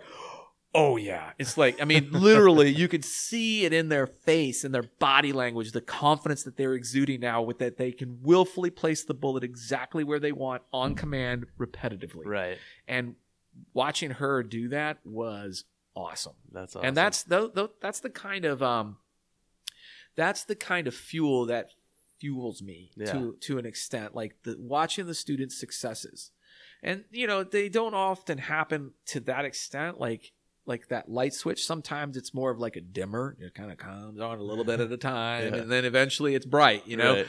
But even though, even then, I still find value in watching that because they're they're they're taking on that information at a pace that is that is what they can manage. Mm. You know, that's the hard part is that everybody learns at different levels and Right. speeds and and um, conditions, so not always works out perfect. Yeah. You know, but watching people come back and back and back and see the growth is great. I mean, that's one of the reasons why we created what we call here the Gunfighter Club, which is um, a monthly training subscription. Mm. So for um, Yeah. Talk about that. What is that? so it's uh, basically what you do is you pay a monthly fee, which is just two twenty five a month, for sixteen hours of of actual training. Wow. You know, like real training, like our eight any of our eight or sixteen hour classes, and it's been hugely successful. The, the biggest reason that it's been successful, in my opinion, is because it has established the importance behind consistency Mm. and how the more consistent you are with your growth, the bigger your growth will be. Right. So, and it's hard to see a student that comes to one class and then doesn't do anything for a long time, and then they get frustrated because they're not making the gains that they want. So then they kind of check out. This program or club is just the opposite. They mm. are able to see it in real time. That's cool. Month to month. Like they can see their growth. Like last month, I wasn't doing this. Yeah. I wasn't able to make that time standard. I wasn't able to make that that accuracy standard, and now I am. Yeah. You know, and sometimes it kind of you know sometimes they lose it, and, so, and then they get it back, Yeah. and so it's that constant struggle of maintaining that consistency. But they can see it in real time because it's happening in such close intervals. How important is mindset in all of this? I mean, you know, I think about the action of Yeah. actually, you know, being attacked or something happening. And then obviously, you know, heart rate, anxiety, you know, breathing, all that comes into play. How do you how do you coach that? Um, well, we have what we call a defensive mindset brief, and that covers a lot of it. We go into uh, a lot of things in there. Um, I tell people that one of the hardest decisions that you're ever going to have to make is the decision to save your own life at the cost of taking somebody else's. Hmm. And and actually, that was that was shared with me by um, some Secret Service guys that I worked with that work a very unique job, and he he mentioned to me that you know that was one of the major watershed moments that he had was when he realized that to protect life he will have to take life, Mm. and so I try to get that through early on because that's the biggest mental roadblock for a lot of people is realizing that they sorry realizing that they are going to have to use their skills to defend their lives which could mean the outcome of which is the loss of life Right. Yeah. That's or i throw it at them this way failing to do that could mean the loss of life is yours or your family members Mm. so it's you know it's not easy. You, there's no easy answer or road or solution here. But once we can get them to understand that, um, and it's a hard one because that that that's like that affects people really to the core. Right. Because in general, everybody that comes in here, everybody that comes in here or to our training classes, is a good intended person. They want to just live their life. They want to enjoy their life. They want to be with their family. They want to watch their kids grow up. They want to see what life has to offer them, right? They're not out looking. They're not looking to hunt. No, they're not out there looking to to be a problem. But they know that problems are looking for them. Right. They've come to that realization. And we see it more and more with the increase in the license to carry classes, the concealed carry classes. More and more people are taking that. They're making that, they're making their minds up on their own that, okay, this isn't quite as safe a place as I once thought it was. Yeah. Or I can't take those liberties anymore that I once did. How important is that, Jeff? Like in the dynamics of our culture now and the way things are going to get out and get this training. Well, in with currently with everything going the way it is, I feel like the best advice I give people is to, you know, don't go to high risk areas. Mm. Um, play stupid games, win stupid prizes, Mm. right? So you have to be smart about what you do in life. Um, I'm not saying to live in a boarded up building and never go out, but just realize that while you might want to protest the protesters, you are putting yourself in, in great danger by doing that now. Mm, yeah. And I don't think it's worth it. I think there's other ways that you can address the the the issues there, Right. like what what's happening on on that side. Um, then I tell people to find a gun that you can train with well, and then carry it as regularly as you can Mm, because the you know the the gun in your nightstand drawer, the gun in your glove box, the gun you know in your backpack is not going to do you much good in these deadly force encounters. They happen so quickly. There there's some methods to picking up on the deadly force encounters, but for many people they're surprised by them. It's it's it's a I mean for the criminal element like we talk about the five violent crimes, Yeah. right? There's um there's obviously murder, then there's uh, rape, kidnapping, robbery and assault. Mhm. So those are the five violent crimes that uh, humans in nature, and especially in our country, are susceptible to. And I tell people that you need to you need to recognize what those are because most of the time there's another word that gets added to those, which is called aggravated, aggravated assault, aggravated rape, aggravated robbery, and that means that there was a weapon or a perceived weapon. Didn't have to be a gun; it could be a baseball bat that elevated that statute to the point that now you could suffer, you know, either death or severe permanent injury. right. So if you don't do something, you you leave it up to the bad guy to determine the outcome. And I don't tell I tell it's your life. You know, if you're so willing to just give your life up to that other person to make the choice, okay, that's fine. But It's on you. it's on you, right? And so if you have a family, if you have responsibilities, Mm. those are on you. Right. You can't just ignore them. Yeah. You have an obligation to your family, to your society, to your religion, to to live those obligations. Right. You know, that's an interesting thing. I was thinking about that as you were talking about a weapon and like, you know, carrying and like being ready for the situation. Mhm. Even I can take that with with my, you know, my camera. It's like if I got it in my backpack, it's not ready to go. If a if a situation happens where I need a shot or Yeah, I'm yeah. not on a project, Yeah, I'm yeah. like, oh hey, this World War II guy is having a conversation with a Vietnam veteran and I don't have my camera ready to go, I'm probably not gonna have the You're gonna miss that shot, Right. a million dollar shot. Yeah. Yeah, And I- how much more important is it when your life is under threat? Well, it obviously is uh, like I was saying. There's two types of there's two types of attacks. There's uh, what we call a surprise attack, and then a planned attack. And a surprise attack is just that you are caught off guard, and your ability to actually even get to a gun is severely retarded. Mm. You just, I mean, you're just trying to fight to stay on your feet, stay alive, stay away. You don't have that time and space to actually draw the gun out. Yeah. You have to create it. And then there's the planned, which is where you kind of see things unfold and you recognize some of these pre-attack cues and you start to adjust your your activity to compensate for these. And so sometimes you may actually go a different direction, sometimes you may stop, sometimes you may actually give verbal warnings, sometimes you may actually draw your gun to a ready position.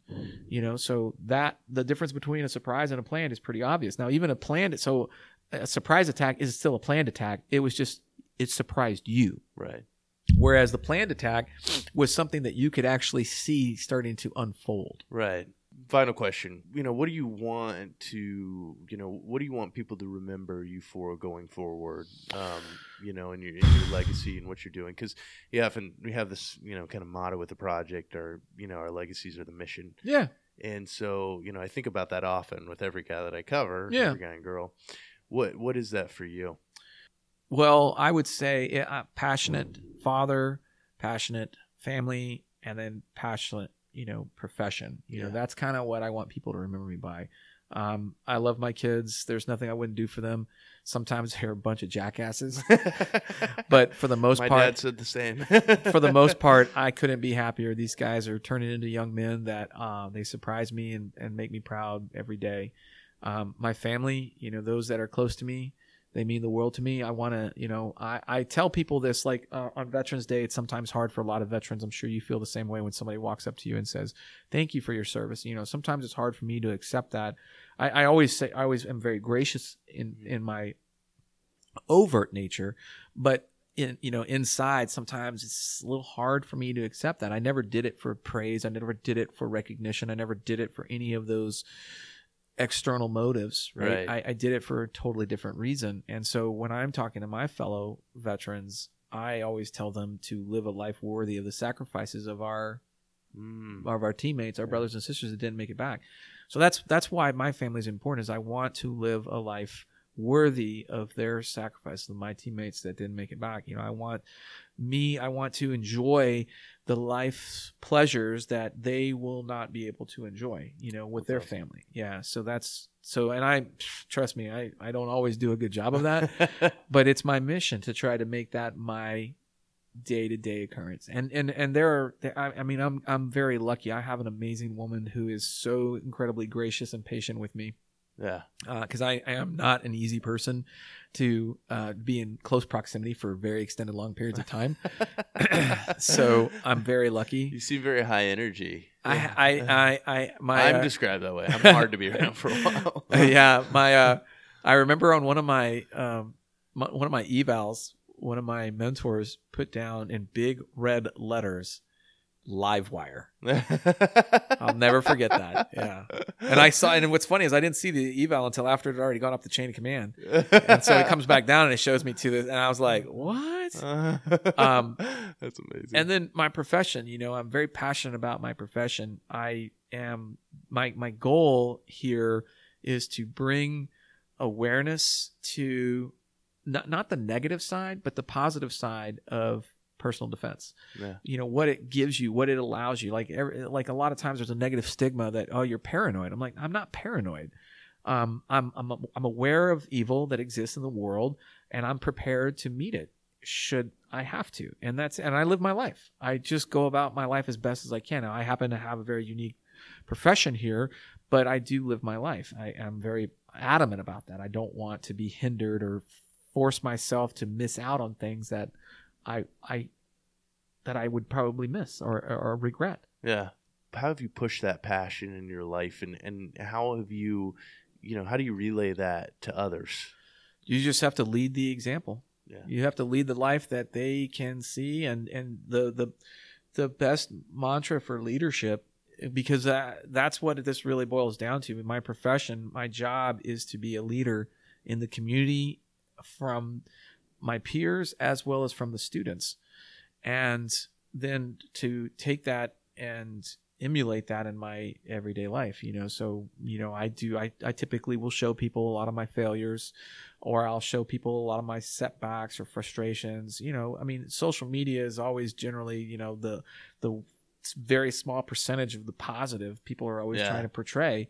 You know, I try to put out the failures that I have. I mean, you know, a lot of times it comes in different, you know, it comes in my workouts, it comes in my training, it comes sometimes in the loss of a loved one or loss of a teammate.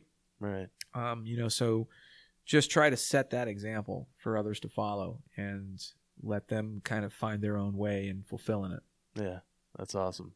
Well, Jeff, uh, we appreciate you coming on the podcast. It's My pleasure. time. This has been awesome. I Yeah. do love the ability to look across the table and and and engage with you. You know, it's nice to do it on computers with people all over the world, but it's it's just it's a different energy level and a different setting to do it here. So I'm very grateful that we got a chance to do this. Yeah.